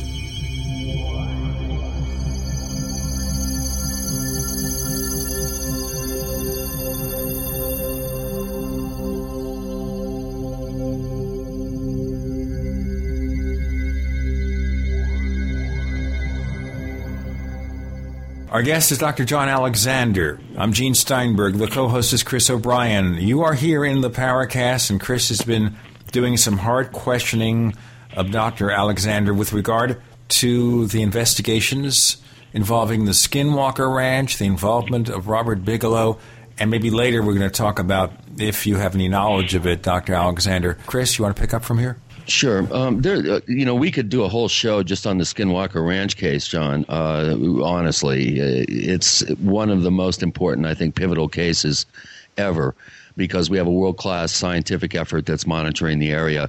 And this brings to mind a question that's been on the minds of a lot of people that have been very interested in this uh, ongoing case, and that is are we ever going to see any more about this case? Are we going to see papers published? Uh, are we going to see any other books? Um, one of the disappointments of Hunt for the Skinwalker, George and Colm's book, was that there were no uh, there was no real data in there in terms of photographs, graphs, any sort of uh, micro uh, identification of micro patterns, that sort of thing. There's no mention of the strange metallic rods that were found uh, on a mutilated cow, which I found very intriguing. That Terry told me about. There's yeah, but the I think- rods were examined. I mean, that's one. It's interesting because I've seen that mattered about on the blogs. It was element 115. What absolute nonsense! Well, these yeah. were these were from a lamp. You know, they, basically there were lights, uh, old old light systems that were there. Uh, that one is a classic case of how the information gets so grossly distorted. Yeah. You know, A defies common sense, and, and B it just gets out of hand, and you know people pick it up and start running with it, and If those things had been area uh, element 115, you would have needed a forklift to pick them up. well, no, uh, if if those uh, ever exist, uh, they come into physical reality for tiny, tiny fractions of a second. They're so unstable. Right. You certainly would not have uh, have metal rods like that. Uh, right. And again, we, Well, are we we knew see- are we- absolutely what they were. Are we going to see anything? Uh, you know, one of the complaints that you constantly hear about Robert Bigelow being a very well heeled private uh, individual, obviously he has rights uh, to. You know, uh, retain the confidentiality of any data that his team gathers. But do you think he feels any sort of compulsion to share with other researchers like myself? And I could rattle off a list of uh, other objective, you know, fairly I think grounded researchers that that possibly could help and and And if some of this data was shared with a qualified uh, uh, members of the research community, perhaps more heads are better than one. Perhaps we can we can maybe solve uh, a couple of these puzzles. Uh, does he have, to your knowledge, does he have any inclination to do this? Uh, short answer is no. Right. No. Yeah. Now there were a number of papers that were up on the uh, NIDS website, yeah. and uh, there were, and they're very good too. That's, uh, as far as I know, has been taken down. So um, um, I'm not sure that you'll see it repeated. Now, you Bob has gone on to uh, other areas. He has some minor interest, I think, in, uh, you know, he keeps his finger in the pie here. But remember, what they're doing is vitally important, and that is that, you know, Bigelow Aerospace most people are not aware that you have two satellites circling the Earth as we speak that are owned by him. You know, right. private private individual, not government. Uh, and, and, NASA has contracted him to, to provide modules, I think, for the International Space Station. Correct me if I'm wrong. You know, eventually, um, and he's. It looks like the business is getting ready to uh, expand uh, again. He had shot off the two. Now, interestingly, in order to put them into orbit, he had to go to the Russians, and they had launched out of Ukraine. Uh, one of the problems there, of course, is that the Russians recognized that they, you know, kind of had a lock on the market and quadrupled the prices. Um, and what I wanted to mention that, uh, you know, the forward uh, well, actually, the introduction to my book is written by Burt Rutan. As we mentioned, he's the one who circumnavigated the world and won the Ansari uh, X Prize, and is just a world class uh, uh, aerospace engineer. And he had done when he had put Mike Melvill into space the first time. He uh, had created Spaceship One, the White Knight, to lift it to orbit, uh, the uh, station uh, re- refueling, command and control, two rocket engine designs, and did all that for $25 million. Bob is doing the same thing in space, and I had access to the numbers. I had actually written this in uh, Winning the War when I had warned that we had a very narrow window to maintain our advantage, which we have since relinquished. My guesstimate was that he had a 30 to 1 cost advantage over NASA, and that was based on wow. cubic space available. What both uh, Bigelow and Burt Rutan are, have been doing is attacking the business model and says, you know, you don't need governments to keep you uh, in space, and it can be done much more effectively with private industry. In my view, that's huge. You know, yeah. even compared to UFOs, that's huge. I mean, that's here today, very practical. So. Uh, getting getting back to the ranch, uh, and I do. Uh, before I get back to the ranch, I do uh, I, mean, I admire uh, Bigelow's dedication and the amount of money he's investing in in this effort, and uh, I do wish him the, the, you know the best of success in this endeavor. But let's get back to the ranch again before we move on. I back in 2004 was contacted by a researcher who had heard a rumor that Jack Sarfatti was looking into uh, something he was told while in England uh, at a dinner with uh, Nick Cook and Uri Geller about a a possible murders of uh, security personnel on the ranch in Utah. And Sarfatti was looking uh, into this and trying to get to the bottom of it. He didn't tell my friend not to say anything. So the friend, of course, asked me. I made a, just an innocent remark on a small little bulletin board. And for the next two weeks, had to withstand the wrath of Sarfatti. And last year, he came forward after Robert Bigelow made a very interesting comment in a New York Times article about aliens and the possibility of them being hostile.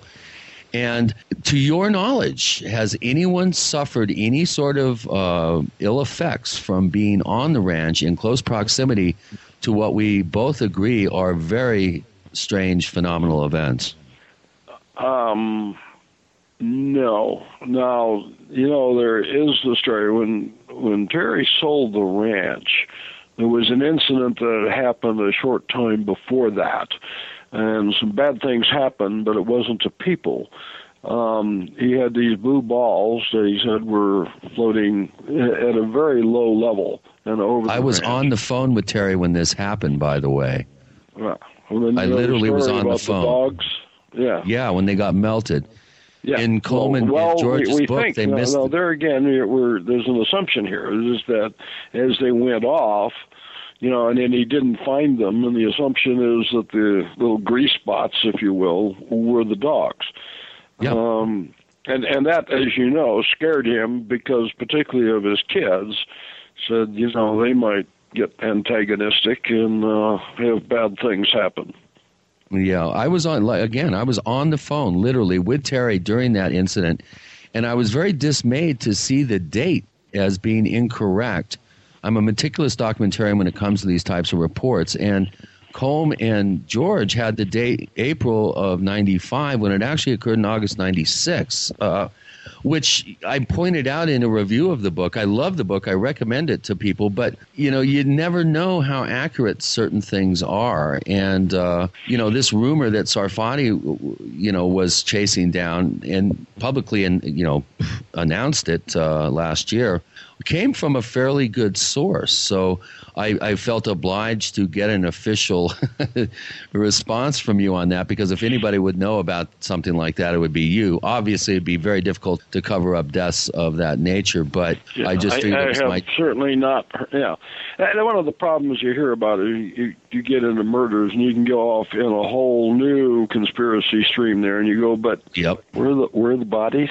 you know, just yeah, exactly. Yeah, where are the bodies? If you have a question or a comment about the Paracast, write us news at theparacast.com. Once again, that's news at theparacast.com. Before we go into all those conspiracy streams, I've got some of my own. We're talking to Dr. John Alexander. The co host is. Ooh, listen to that noise. They're after me. The co host is Chris O'Brien. I'm Gene Steinberg. You're in the Paracast.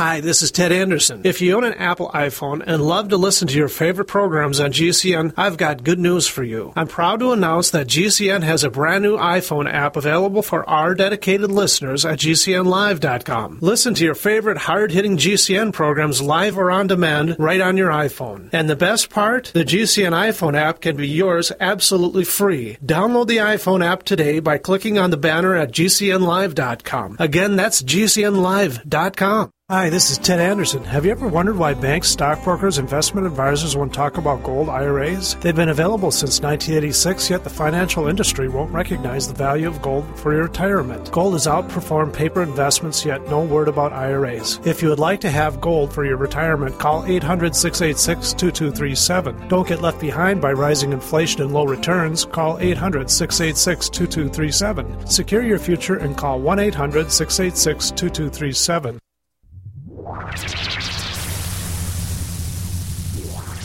Welcome back to the Paracast, the gold standard of paranormal radio. And now, here's Gene Steinberg.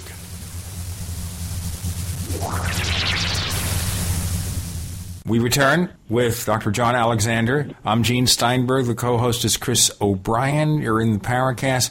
Chris, let's just pick up again briefly on that point you were about to make before our break. And then we have loads and loads, did I say loads of questions Yep. from our listeners Right. that they want to ask. So let's go from there. Well, uh, my point is this: we we both agree, I, I think, and, and I'm sure the scientists and others who were up at the ranch during its heyday in the late '90s uh, to about about 9/11, is when most of the activity appears to have happened.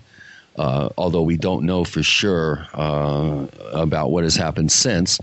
Um, recently, there have been uh, rumors, and I do have sources up in the area that have talked about a dog headed humanoid creature that has been sighted on a number of occasions. Now, these are, these are sightings that are in the area there of the ranch, but not directly on the ranch, uh, to my knowledge. In fact, uh, one of these uh, stories comes from Fort Duchesne. Well, Chris, I, I, and as you know, this is an area phenomena. It is not just bound by the ranch or the borders of the ranch per se. Absolutely. Yeah.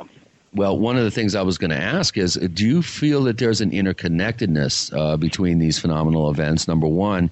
And number two, do you feel that the Native American interpretation should be listened to a little bit more than just uh, going with the strict scientific paradigm? Do you think that there's any sort of cultural knowledge that may share some insight and give us a little added information with which to investigate these events? Well, remember that the uh, Native American population in the area has been there a lot longer than the whites. and I do think they ought to be uh, listened to. You know, there's there's a lot to be learned from folklore and where things came uh, come from. Unfortunately, most of our technologically advanced societies we tend to discount those stories and and sometimes it's you know there's a kernel of truth that's been expanded upon uh, greatly, uh, but certainly areas that do need to be uh, listened to. You had asked the area about the related phenomenon. This again gets back to the step uh, the step back, Bought this because of UFOs. Yes, UFOs are seen there, but so are and all of the things that you have described. And you go, in, in my view, it's like I, I can't use the acronym, but the, the WTF. How do you figure out how these pieces go together? Exactly, which is something that I've been working on uh, very diligently. I've come up with an idea that we have a causal mechanism that I refer to as the trickster, but that's that's another whole show. Thank you so much for uh, sharing some of your insight about the ranch. I think uh, we have a bunch of questions that our forum listeners have uh, have posted. Some of them are a little bit more serious than others. the first set of questions I think you might get a chuckle out of Is your wife really a vampire? Have you done ayahuasca like she has? And what experiences have you had? And then there's the whole idea of uh, explaining about the aviary and some of the misconceptions I think that have sprung up around that particular term. Do you want to handle those? well, the short one, no, Victoria is not a vampire. I wonder where that one comes from. I, I had dinner with her, and she didn't try to bite me. So yeah, I know that. Uh, actually, there was a BBC interview. Uh, that was done. Again, the topic was non-lethal weapons, and uh, they almost came up with that. Like, who were these dark people that slunk off into the dark? No, we were in a hotel in Washington. I mean, uh, you know, the reporter was telling us how scared he was. He, well, if if this is a war reporter and he's scared in a hotel in Washington, I'd hate to see what he'd do in a real war zone. Well, uh, what about uh, ayahuasca and the whole role of psychedelics as a potential investigative tool? You and I briefly touched on this uh, at the conference. You you asked about my knowledge about ayahuasca. Dimethyltryptamine, as Terence McKenna pointed out for many years, does appear to open a doorway to another uh, aspect of consciousness and reality. And uh, I do know that uh, you have been to Brazil and you have uh, met uh, ayahuasqueros, and and in fact you're going, I think, uh, in the not too distant future to to address a conference down there. What, Yeah, what are your feelings about that? Well, uh, first of all, I'm not a participant. Even though I would point out that uh, ayahuasca in uh, it's mostly in Peru, though we have been in uh, Brazil and uh, Ecuador as well. Not only is it legal there, it is part of the national heritage. So their approach to this as a country is very, very different than uh, uh, we approach it here. It certainly seems to open some very interesting channels, and uh, this actually ties into what we've been discussing. Some of the shamans that I've met there, I mean, these are phenomenal people. And some of them are in positions where they've never made nor received a phone call. I mean, you get out and where tribes are hunter gatherers still. Uh, hard for the Western society to imagine this and yet their knowledge of uh, biology and herbology is just, uh, you know, Well, it's dazzling, not it's stunning. comparable. Yeah, and um, the point uh, that I would have is that you know we talk about the spirit world and the world we live in as two separate and distinct entities. Uh, for the shamans, they move seamlessly back and forth. And I've done a lot of interviews, and they will be describing things. And you have to say, no, no, wait a minute. Are we talking about consensus reality as we know it, or are we talking, you know, these spirit realms and whatnot? Uh, because, you know, again, they don't see a separation uh, between the two. No, and there's there's uh, accounts of uh, just obvious telepathy that uh, that has occurred during um, monitored um, ayahuasca sessions down there, where everybody does have shared hallucinations, for lack of a better term. Although I think that is a woefully inadequate, inadequate term in this regard. But uh, do you feel that this is a possible investigative tool that should should uh, you know with strict parameters and obviously uh, checks and balances could possibly yeah, be? It's it. Well, the problem is you know that if you just mention drugs here, you know Americans tend to go into a low hover, and I think we have definitely thrown the baby out with the bathwater. Uh, one of the guys that I worked with early on was uh, John Lilly, you know, who of course had done the LSD research, you know, legally and whatnot. Did you know just a phenomenal guy. And yeah, we're we're so afraid of things. I you're actually hitting into an area we might want to discuss longer because the problem that I see, and this is, bleeds over into near-death experience and religion and all those things, is the institutions are scared to death of direct experience. And remember, I mentioned the, the, the difference between religiousness and spirituality that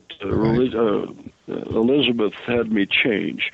And the point here was that the, these spiritual people have these experiences, and they have direct experience, and that's very hard to control. So there are there is a control aspect to this uh, from institutional standpoints, be they government institutions or religious institutions. Well, one of the things that uh, psychedelics have a tendency to do is reveal the inner truth about things and also break down cultural boundaries, both of which are not necessarily going to serve the government agenda very well. So that could possibly be one reason why there's been such a, a, a boot stamped down on psychedelic research. We do know from the past that that psychedelics have been instrumental in changing uh, the lives of chronic alcoholics. They've uh, recidivism uh, in prisons. Uh, Timothy Leary and Richard Alpert did an incredible study in the early '60s with LSD and, uh, and, and prison inmates. Uh, it is a very potentially a very fruitful avenue for for mental health at the very least, but having been someone who I and I proudly say I was quite a uh, a psychonaut uh, when I was much younger. I You're admitting to your wayward youth, Chris oh, O'Brien. Absolutely. Proudly. Okay, I will get into more of Chris O'Brien's wayward youth, maybe Dr. John Alexander's wayward youth, but not Gene Steinberg's wayward youth because you don't you want to hear have the tales. One. We we have Dr. Didn't John have a youth? Alexander joining us. Chris O'Brien's the co-host. I'm Gene Steinberg. You're in the Paracast.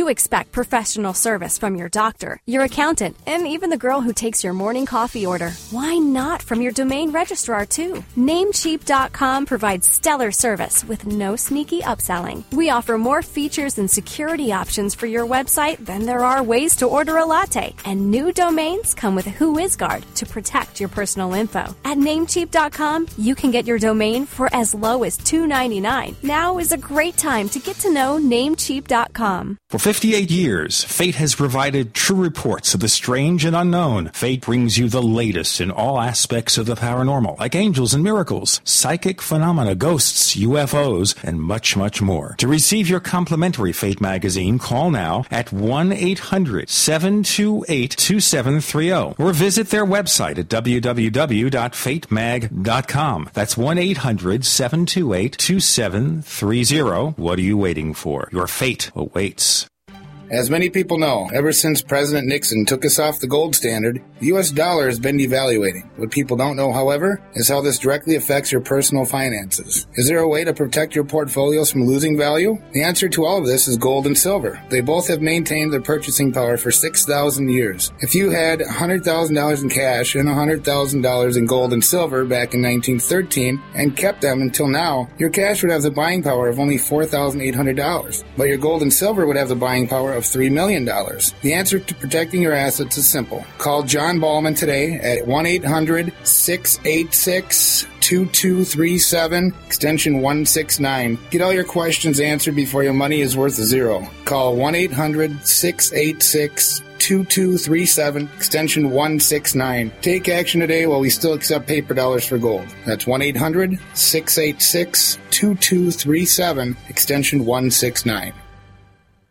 This message starts with a great offer from Big Berkey Water Filters because we don't want you drinking dangerous water one minute longer. Right now, purchase any filter system from BigBerkeyWaterFilters.com to get your choice of two Berkey Sport bottles, a KDF shower filter, a set of fluoride filters, or our new sight glass spigot absolutely free. Why do this? Because over 60% of municipal water is fluoridated, and at less than 2 cents per gallon, Berkey Water Filters purify both treated and untreated water, removing dangerous chlorine, fluoride, and other contaminants. Big Berkey water filters are powerful enough to purify stagnant pond water, so they're perfect for rainwater collection systems and emergency preparedness. Remember, Big Berkey includes free shipping on every order over $50, and GCN listeners get 5% off all ceramic filter systems. Visit B-I-G-B-E-R-K-E-Y waterfilters.com or call 877-99-BERKEY. That's BigBerkeyWaterFilters.com or call today 1-877-99-B-E-R-K-E-Y. The largest part of gaining radiant health is detoxification. You can drink ionized water, cleanse your intestines, eat a perfect diet, and even take lots of quality supplements and in many instances only make minimal progress. What is the key to detoxifying your body of mercury, heavy metals, chemicals, and drugs? It is glutathione. Glutathione is the master antioxidant used to detoxify your entire body. It stops free radicals, keeps cells young, and reduces inflammation. One World Whey protein powder may be able to raise your glutathione production by 64% or more. One World Whey is more effective than any other whey protein powder on the market because it is unheated and from grass fed cows. All other, quote, cold processed whey protein powders have been heated and damaged by 15% or more.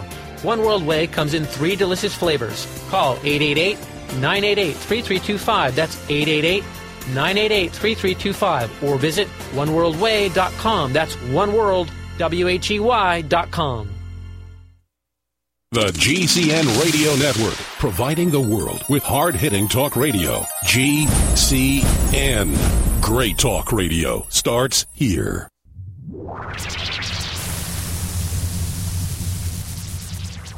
We want to hear from you. If you have a comment or question about the Paracast, send it to news at theparacast.com. That's news at theparacast.com. And if you want to catch up on past episodes, we have hundreds of shows for you to download direct from theparacast.com. That's theparacast.com. Or check us out on iTunes. Just to remind you on the Paracast with Gene Steinberg and Chris O'Brien, we have Dr. John Alexander, and we have been also asking your questions, getting your comments about the interview that we're doing today. We can't always guarantee that we'll get to all the questions, but we'll try to get to the most a interesting ones. And if we don't get to the question you want, it's Chris's fault, right?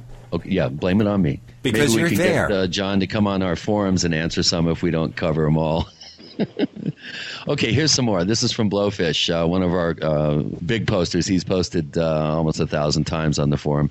First of all, what are your thoughts, John, on Ingo Swann's book Penetration? And did you ever see any indications of past or future nuclear explosions in space? Now, basically, what he's talking about is is your work with uh, remote viewing teams, and he also asks if uh, your remote viewers ever had any strange awareness, quote unquote, uh, encounters or shadow people or other foreign type of what appear to be intelligences during remote viewing sessions. Yeah, well, let- me clarify a point. I, I was not with the remote viewing unit. I did some other things in parallel. Uh, we have since become friends, and I I knew some of the people then, knew more of them now. Uh, Ingo is a personal friend. There are areas that we sort of agree to disagree. Interestingly, in the uh, book that's mentioned, he has been. Uh, I gave him a copy earlier. I saw him in uh, November when I was in New York, and uh, gave him. Uh, you know, a pre-publication uh, it was still in galleys, and he has been telling people all over that they really need to read it. Don't know. I mean, he just comes up with things from time to time that are very hard to discern. Unfortunately, he is not doing more remote viewing now, but uh, he was certainly one of the best, and the whole field owes him a great deal because he's the one who came up with the matrix concept, which allowed this to be really a more trainable skill. Yeah, exactly. So you weren't actually directly involved in any sort of remote viewing work, then, is what you're saying? Not, like not Fury probably about in the units. No, I, the work that I did was more. I did a lot of stuff with psychokinesis. Um, some know about the white white cell, you know, remote perception tests uh, that we did. That that was separate from uh, the programs that they finally know as Stargate. Well, here's here's an interesting one. This uh, this is from JJ Flash, who is a recent addition to our forum uh, family, and he reposts an article that was written in by I think a Sharon Weinberger in the Washington Post in 2007, and it talks about a gentleman named Harlan Girard who Oh, personally holds you responsible for the voices in his head. Well, I mean. when we what- what held- is that you did this? something to someone that they resent you for, or maybe they like voices in their head. Yeah. First encountered him in the um, you know 92 93 time frame when I held the first non-lethal weapons uh, conference at uh, John Hopkins uh, Applied Physics Lab uh, in Maryland and they showed up and it was a classified meeting so they couldn't get in so we were picketed and then he asked me to have uh, hold a minute of silence for the 50,000 people we had killed in high power microwave experiments and you go, wow. that's as many folks as died in Vietnam. You know, Yeah. where are they? I mean, it just defies common sense. And, and actually, uh, two years ago, I'll be going back to Germany in a couple months, but two years ago at the biannual conference, uh, some people got in to talk about these issues. I get picketed internationally there, and it's on the same issue, and Harlan was actually one of the people who flew over from the U.S. for it. My point would be the much more practical or pragmatic answer is that uh, actually 0.5% of the people could be legitimately classified as paranoid. Now, that may not sound like a lot until you say in a million, or in the U.S., that's a million and a half people. So when you put it in real numbers, It's a little scary. there's a lot of crazy folks out there, you know? That's kind of where it is. But more than you might anticipate. Yes, and I have encountered one or two. Fortunately, I don't have a target on my backside like you apparently do with with your work history and, and your your outspoken nature, which we're really enjoying here, and we, we really thank you for being on.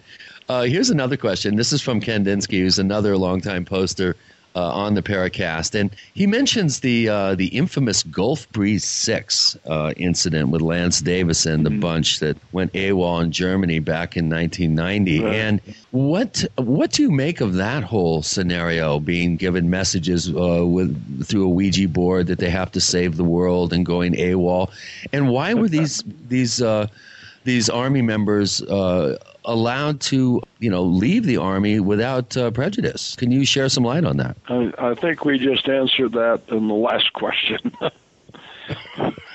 in the ar- the army is not immune. Mm, One of the key people that was with Harlan actually was a warrant officer who had, you know, been through the system. Now I mentioned that she had come with certified papers because when they let her go, it was a medical discharge. And she was, in fact, one of the cute articles that showed up was that he claimed that people had uh, snuck into her apartment and put her white mice in the blender. And I got a note. This was in a newspaper article. It says, John, did you put the mice in the blender? you know, no.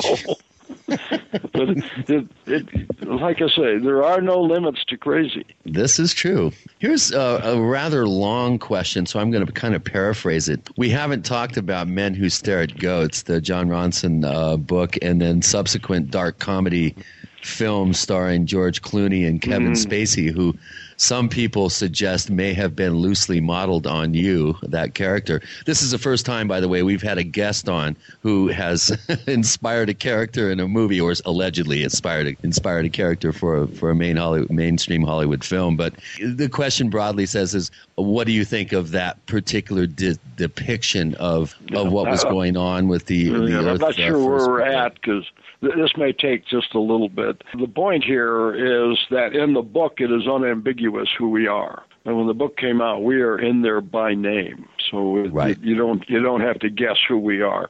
Uh, I enter, I think, on page 44, and say throughout the rest of the book. Uh, the Jeff Bridges character was a one-on-one for a good friend of mine, Jim Yeah, Jim Channon, Channon, who really yeah. did create the First Earth Battalion. Uh, the guy is a, a brilliant Imagineer. One of the problems I had when the book first came out was I could identify 16 people, and I actually denied meeting uh, Jon Ronson, and he sent me an email. It was something that was so specific that he must have been in my house. I went back, and sure enough, uh, he had been here, but he was like a grip, okay? He had come with John Sergeant, who was a filmmaker, whom I did interview with on several occasions, uh, who was known, and I did talk to him. I had no idea I was doing the book. I'll tell you what, let's go into the men who stare at goats and lots more out there. John Alexander joining us. I'm Gene Steinberg. Chris O'Brien's the co host. You're in the Paracast.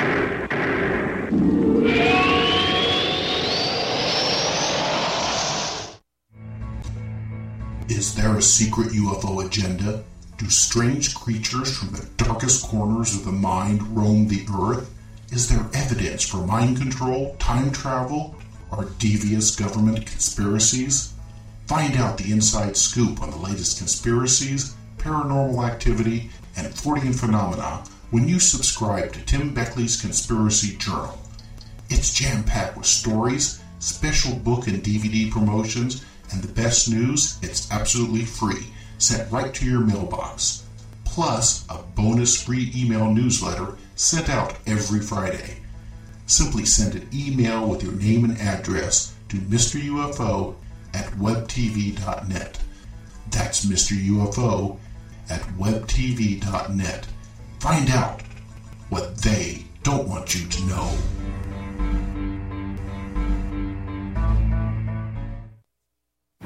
We all know that Berkey water purification systems are the most trusted name in water filtration. As an authorized Berkey dealer for over five years and serving thousands of satisfied customers, the Berkey guy offers amazing specials for Berkey water filtration systems. The Berkey light systems include a set of self-sterilizing and recleanable black purification elements that purify water by removing chlorine, pathogenic bacteria, cyst and parasites to non-detectable levels and remove harmful chemicals such as herbicides and pesticides. Order the Berkey light system today, complete with two black Berkey elements for only $209, and the Berkey guy will include three sport Berkey water bottles and ship everything to you free of charge. That's right, three sport Berkey water bottles and free shipping. An $87 value, yours free. Call the Berkey guy at 1 877 886 3653. That's 1 877 886 3653. Or order online at goberkey.com. That's goberkey.com today. There's mounting evidence suggesting that there are people, governments, corporations, and whole professions intent on short circuiting humanity's well being. GMO, food legislation protecting big agriculture, the attempted elimination of vitamins and alternative medicines, it seems their hand has been tipped. They want to dictate your health, wealth, and your longevity. Whatever the outcome, we have a solution wild edible food. Why worry about food when all has been provided? We imagine that we were ejected from the garden and never invited back, but the garden's still here. There is an endless wild abundance which grows all over our green earth, just waiting for you to wake up and see it. Let author Linda Runyon teach you how to see, know, get, prepare, store, and eat wild edible food. Save money, add nutrition, and ignore the noise when you go shopping in nature's supermarket. Go to ofthefield.com and get started today. or call 1-888-51-EAT-FREE. That's ofthefield.com or call 1-888-51-EAT-FREE and begin to see a different world. Extend your life with Extendovite. My name's John, and I've been having problems with my blood pressure for years. My doctor's tried everything without much success. I heard about Extendovite from a friend and thought, why not give it a try? It's been three months now, and my doctor's very pleased with how my blood pressure's finally coming down. I have a lot more energy than I've had in a long time. It's working for me. For 12 years now, I've been helping people.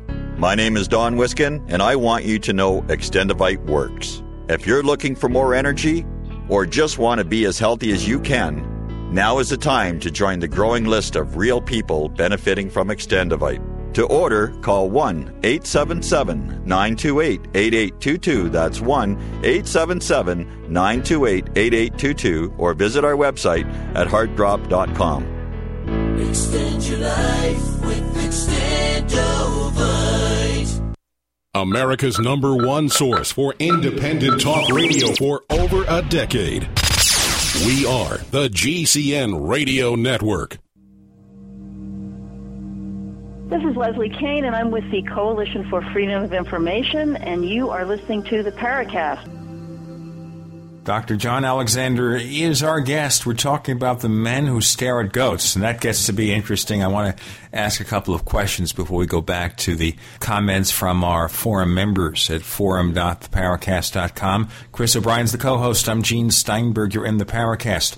So let me ask you the really hard question here. The book, The Men Who Stare at Goats, how close is that to what we saw in the movies? Well, let's say they took about 5% truth and wrote a book. And from that, they extrapolated to a movie. In fact, I have half uh, of one percent the way movies go. Yeah, we haven't mentioned. I do have a website, uh, www.johnbalexander.com, and I've actually addressed this in uh, a fair amount of detail. I go in there as to what was real and what was not real. The not real, for sure, is staring at goats and having them die, and they had bought into a story that uh, you know without checking it, and certainly the LSD stuff in that time frame is uh, just uh, an absolute non-starter. They did use you know, non-lethal weapons, remote viewing. There's an incident in there where Clooney walks into a room and the computers crash. Uh, now he has that in Area 51 that really happened in Augsburg, Germany. That was Lyn Buchanan, and so there are a number of little vignettes uh, that are uh, sort of true. The thing that got me, and probably longer than you want to go into here, was to why staring and uh, whatnot might have come been done for some very practical purposes. Uh, there was a guy by the name of Nick Rowe, an American hero, who was captured in Vietnam, uh, held for five years. We got him back again during a raid in '68. Later went on to run the SERE, the Survival, Evasion, Resistance, and Escape Course. And he had heard about Dim Mak, or the Death Touch, and really did send some people out to uh, look at that. But his premise was after you know five years of practical experience that you could influence people by staring not to kill them but you know can i just get them to walk a little bit farther in one direction or not look at things while you're doing something else? And again that the background information on that is posted on my website and it's also on jimmy Channon's first earth battalion. When uh, people click on your name at theparacast.com, John B. Alexander, PhD, that will go right to your site. We make it easy for them to find it. Chris, any more Okay. questions left? Yes, I've uh, actually got got a number of them. Um, one of the things that uh, is mentioned in this particular uh, long, uh, about four paragraph question, it, it might be inappropriate in a Paracast interview, but you might ask him if the reputation his wife has for literally never eating anything is true. Now, John, I must say, I was at dinner with you twice with Victoria, and she never ate a morsel. So, That's right. so, so I'm gonna I'm gonna talk about this, and also her self description as a practicing uh, witch, uh, which I'm not sure is a proper term, that that she uses. But he says, bear, bearing in mind all the other weird stuff that John is into, that might also be true too. But best steer clear of that. And of course, this is a paracast, so we have to ask the questions. yeah, the answer is uh, she's not a breatharian, but she defies everything you have ever learned about nutrition. She has, we've been married almost 20 years and is on a normal diet that is less than 600 calories and uh, survives quite well on it. And, Yeah, never does eat, never eats in public. Uh, at the moment, diet, and has been for many, many years, is uh, egg whites. I, w- I would also medically don't try this. you know? yeah, yeah. Don't It try just this at home, listeners. Everything that uh, that you've heard about uh, nutrition, uh, for her it works. My goodness. Well, how about her interest in uh, in the more natural or uh, nature based uh, belief systems, uh, which is commonly misreferred to as as witchcraft? She does uh, seem to have some pretty uh, eclectic interests in uh, nature religions. Uh, what are your feelings about spirituality that harkens back to more of a you know archaic revival, if you will? Uh, I, I would say that's a misinterpretation. Uh, totally. Uh, she is interested in saints and some of the phenomenal incidents around saints. Uh, as we mentioned, she does uh, explore ayahuasca, but uh, not. Uh, I think there's some, there is some mythology out there that's misplaced about any of the darker arts, if you will. oh boy, aren't there? That's an understatement. Yeah. Let's see. We've got uh, another question about uh, Colonel Corso. Let's uh, quickly revisit the Corso scenario. What do you think his motivations were, first of all, to come forward, and second of all, to allow a co writer to embellish his original accounts, which, by the way, Open Minds, the organization that put on the recent UFO Congress, um, has published his original manuscript, which I understand is is quite different from the from the final version of the book, uh, the day after Roswell. What do you think his motivations were to come forward? Uh, some people have surmised that perhaps it was just to uh, maybe get some notoriety in his later years and per- potentially have a bestseller so that he could generate some money for his family. What are your feelings on that? The the name of the chapter in my book is called the Corso Conundrum, and it's specifically because of this. Uh, like I say, he was a great guy. Um, we knew him, you know, as I said before the book ever came out. Uh, Bob had actually offered to help him uh, get it in there, uh, which you didn't mention. And George Knapp was supposed to have been the co-author, and that's how we learned about him because this had come about, you know, long before Bill Birnes uh, came on the scene. Um, he was who he said he was. He was in most of those places. Um, he did good things at the appropriate level for where he was at. Uh, and uh, why, I just don't know. I mean, that always bugged me. We tried to help him get a movie. Uh, unfortunately, he couldn't do it. Uh, Steven Seagal is a personal friend of mine, and he wanted to make the movie, and we had Phil out to uh, try and do that. And it turns out that uh, his agent had kept the rights, so Phil couldn't sign the deal. And uh, And no, that's no. about the, it. the- huh? one of the So last you- things that yeah, well, I will- I will say that one of the last things he told me uh, when we were at the house there, because he was writing some more, and, and you know he was not computer literate. So as you've seen, if you go on the website, and, and you're certainly correct about how different uh, the book is from the. Uh, uh, original manuscript, but there are handwritten parts, there's typed and you know kind of clues together, uh, if you will. Um, well, what he said was he needed to do another book to correct the errors that were in the uh, original, and he had, had received. And I mean, people have accused me of speaking ill of the dead and that, and I said I haven't said anything I didn't say to him directly.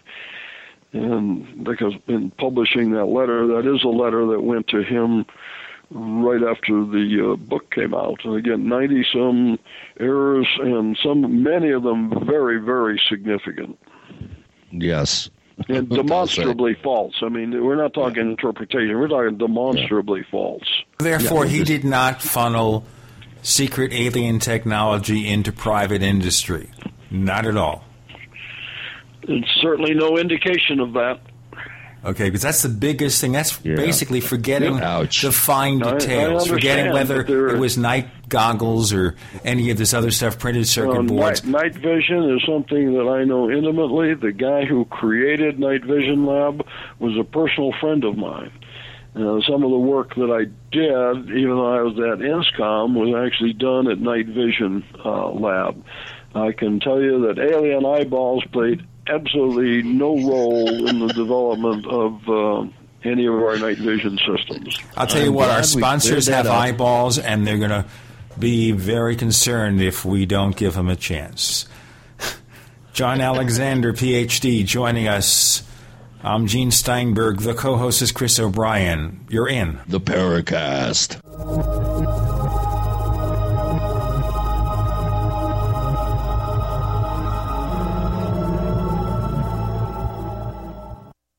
Graphic Converter is the image manipulation tool for the rest of us. It does not use any database. You get full control of all your files. Want to view the images of a folder? Drag it into Graphic Converter and a powerful browser opens up to show your image files. You could use it for slideshows. You could use it to import images from digital cameras or from scanners. Need to do some image editing? You can do that too in Graphic Converter. Also print catalogs. Convert from so many formats I can't even list them. Download now to see if Graphic Converter is good for you, like one and a half million other users. Guess what? You could save money when you buy Graphic Converter. Use the coupon code Night Owl. Use the coupon code Night Owl to get a special price for Graphic Converter. Go to lemkesoft.com. That's L E M K E soft.com. Lemkesoft.com. L E M K E soft.com.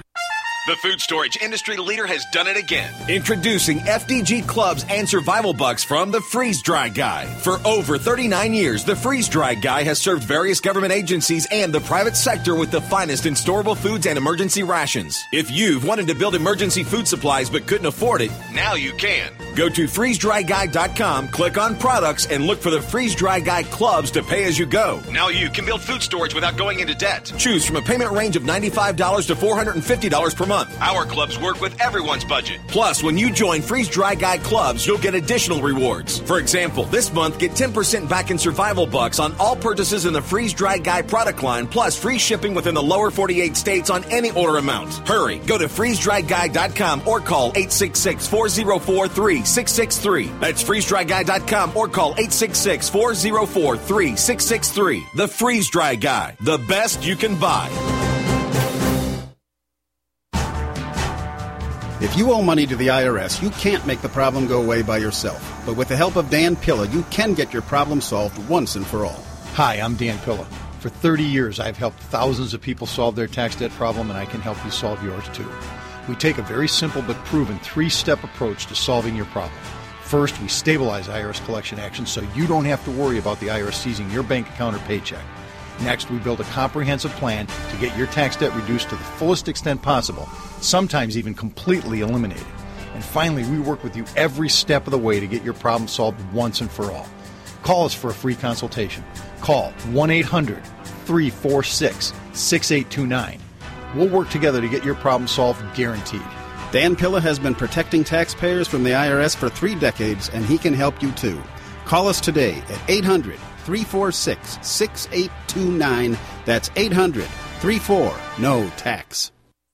How well and how fast does Heart and Body Extract work to improve blood circulation? Listen. My name is Ellis, and I am 66 years old, and I live in Jacksonville, Florida. Two years ago, I was diagnosed as having clogged arteries. I had 70% blockage in one artery leading to my heart. They wanted me to go on Plavix, but I refused, knowing the negative side effects. Heart and Body Extract is a unique balance, synergy, and proportion of herbs reaching from head to toe at maximum absorption around 95% at the cellular level. Within the first month, I felt a dramatic difference. The heaviness in my legs was reduced, and within two months, I felt completely normal. Your natural organic herbal formula for heart health is Heart and Body Extract. Heart and Body Extract comes with a 100% ironclad money back guarantee. Details at hbextract.com or call 866 295 5305 for Heart and Body Extract. Call 866 295 5305. 866 295 5305 for Heart and Body Extract.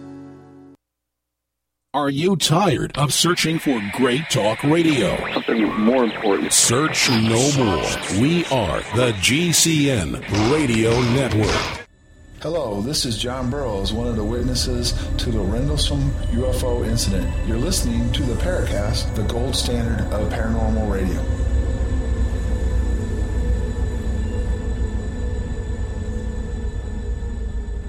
Before we get back to our guests for this final segment, if you have a comment or a question about the Paracast, write us news at theparacast.com. That's news at theparacast.com. We read every letter we get. This is our final segment of our visit with Dr. John Alexander. The book is called UFOs, Myths, Conspiracies, and Realities.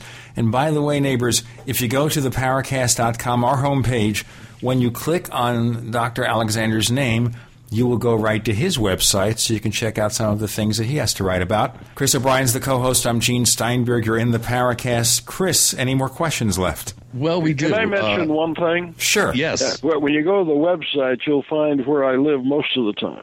Because there's a number of government pubs and things like that that are up there, and uh, things like the convergence of special operations forces and military SWAT and irregular warfare in Africa. There's a book in there that just came out last year that I have a chapter in on um, you know the future of biological warfare, and I mentioned Kit Green uh, has a chapter in that book as well. So, Wow. like I say, very eclectic, and UFOs is a piece of it. Let's look at the overall picture here. Because of your association with the government, we have to ask you here. Okay, number one, you're not violating any secrecy regulations or commitments here in talking about this stuff, right?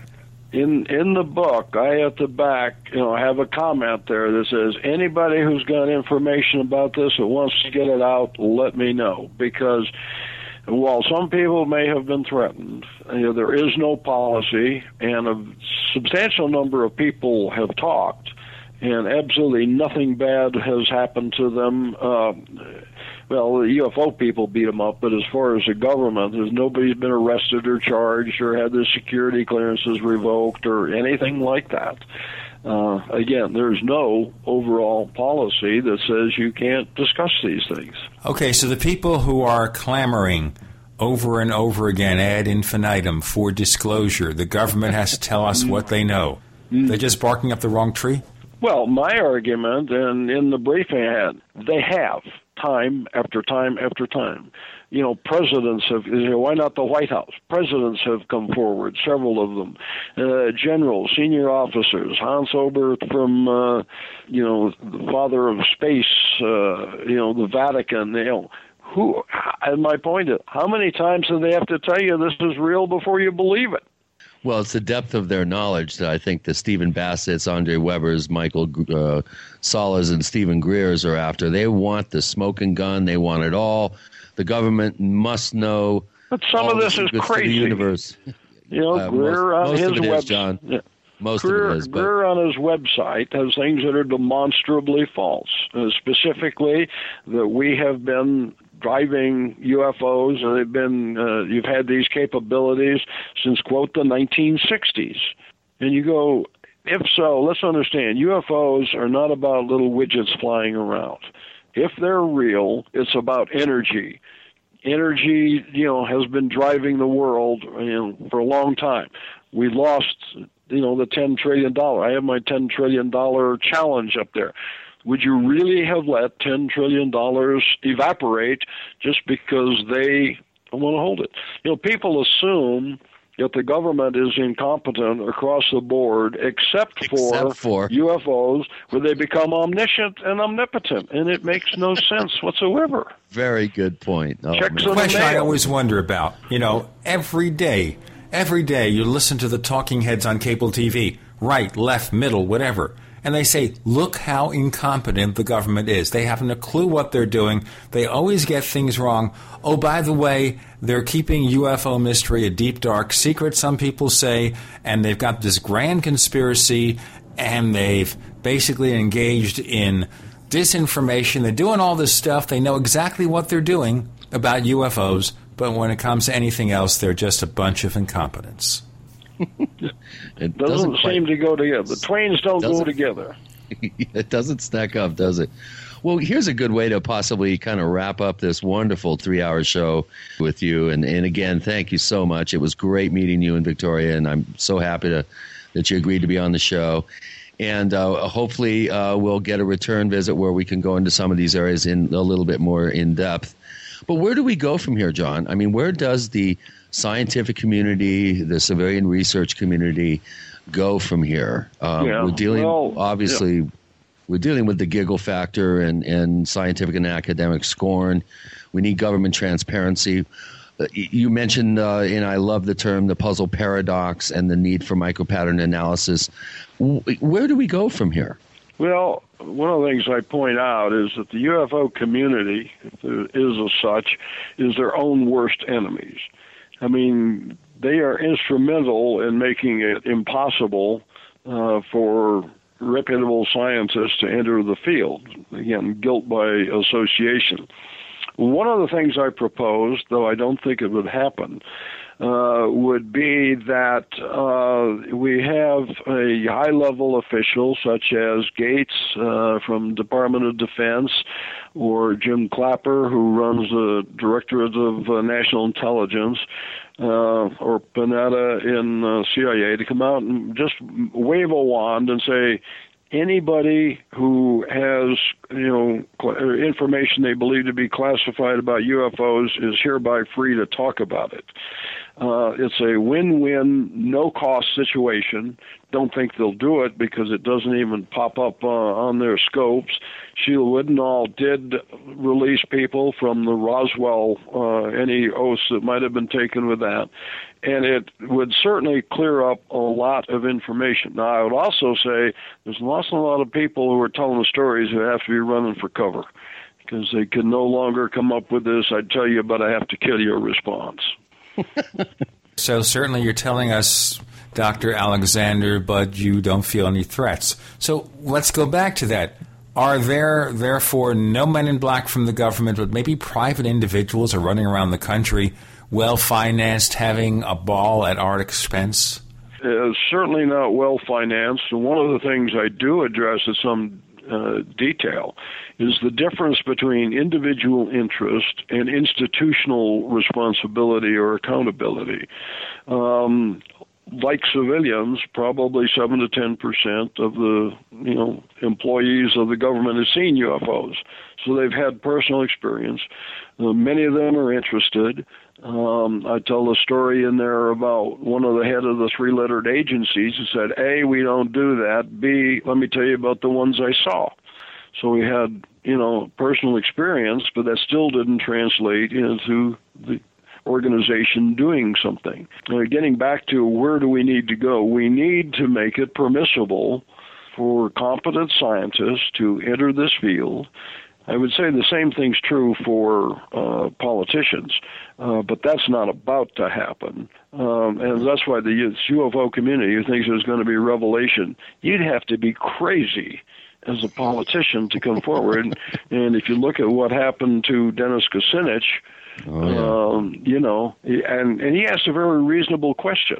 You know, he just said, "Gee, I saw something. I didn't understand what it was. I'd like to know." And for that, he just gets crucified, even in a presidential debate.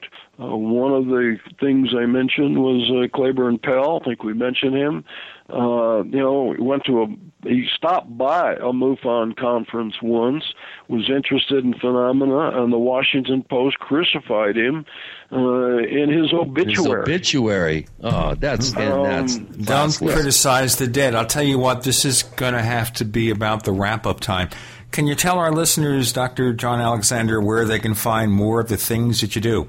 Well, again, you've got the website uh, published, that's got it. Uh, I would look up the book, uh, you know, UFOs, myths, conspiracies, and realities, uh, and it um, it's again geared for people with common sense. It's kind of infuriating uh, the true believers who you know have a preconceived notion of where everything goes, and the skeptics because I have taken them on as well. These things happen and uh, with reliable witnesses, with multi-sensory uh, involvement. You know, every sensor system we have picks them up. Chris O'Brien, where do we find more of the stuff that you do? Well, of course, I hang out at forums.paracast.com. I'm one of the moderators. You'll find me there uh, once or twice a day. Of course, I do have a website,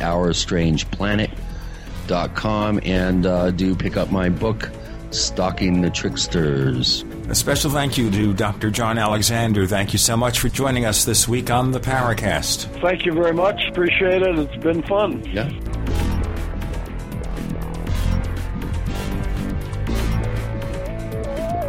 The Paracast is a copyrighted presentation of Making the Impossible Incorporated. Tune in next week for a new adventure in The Paracast.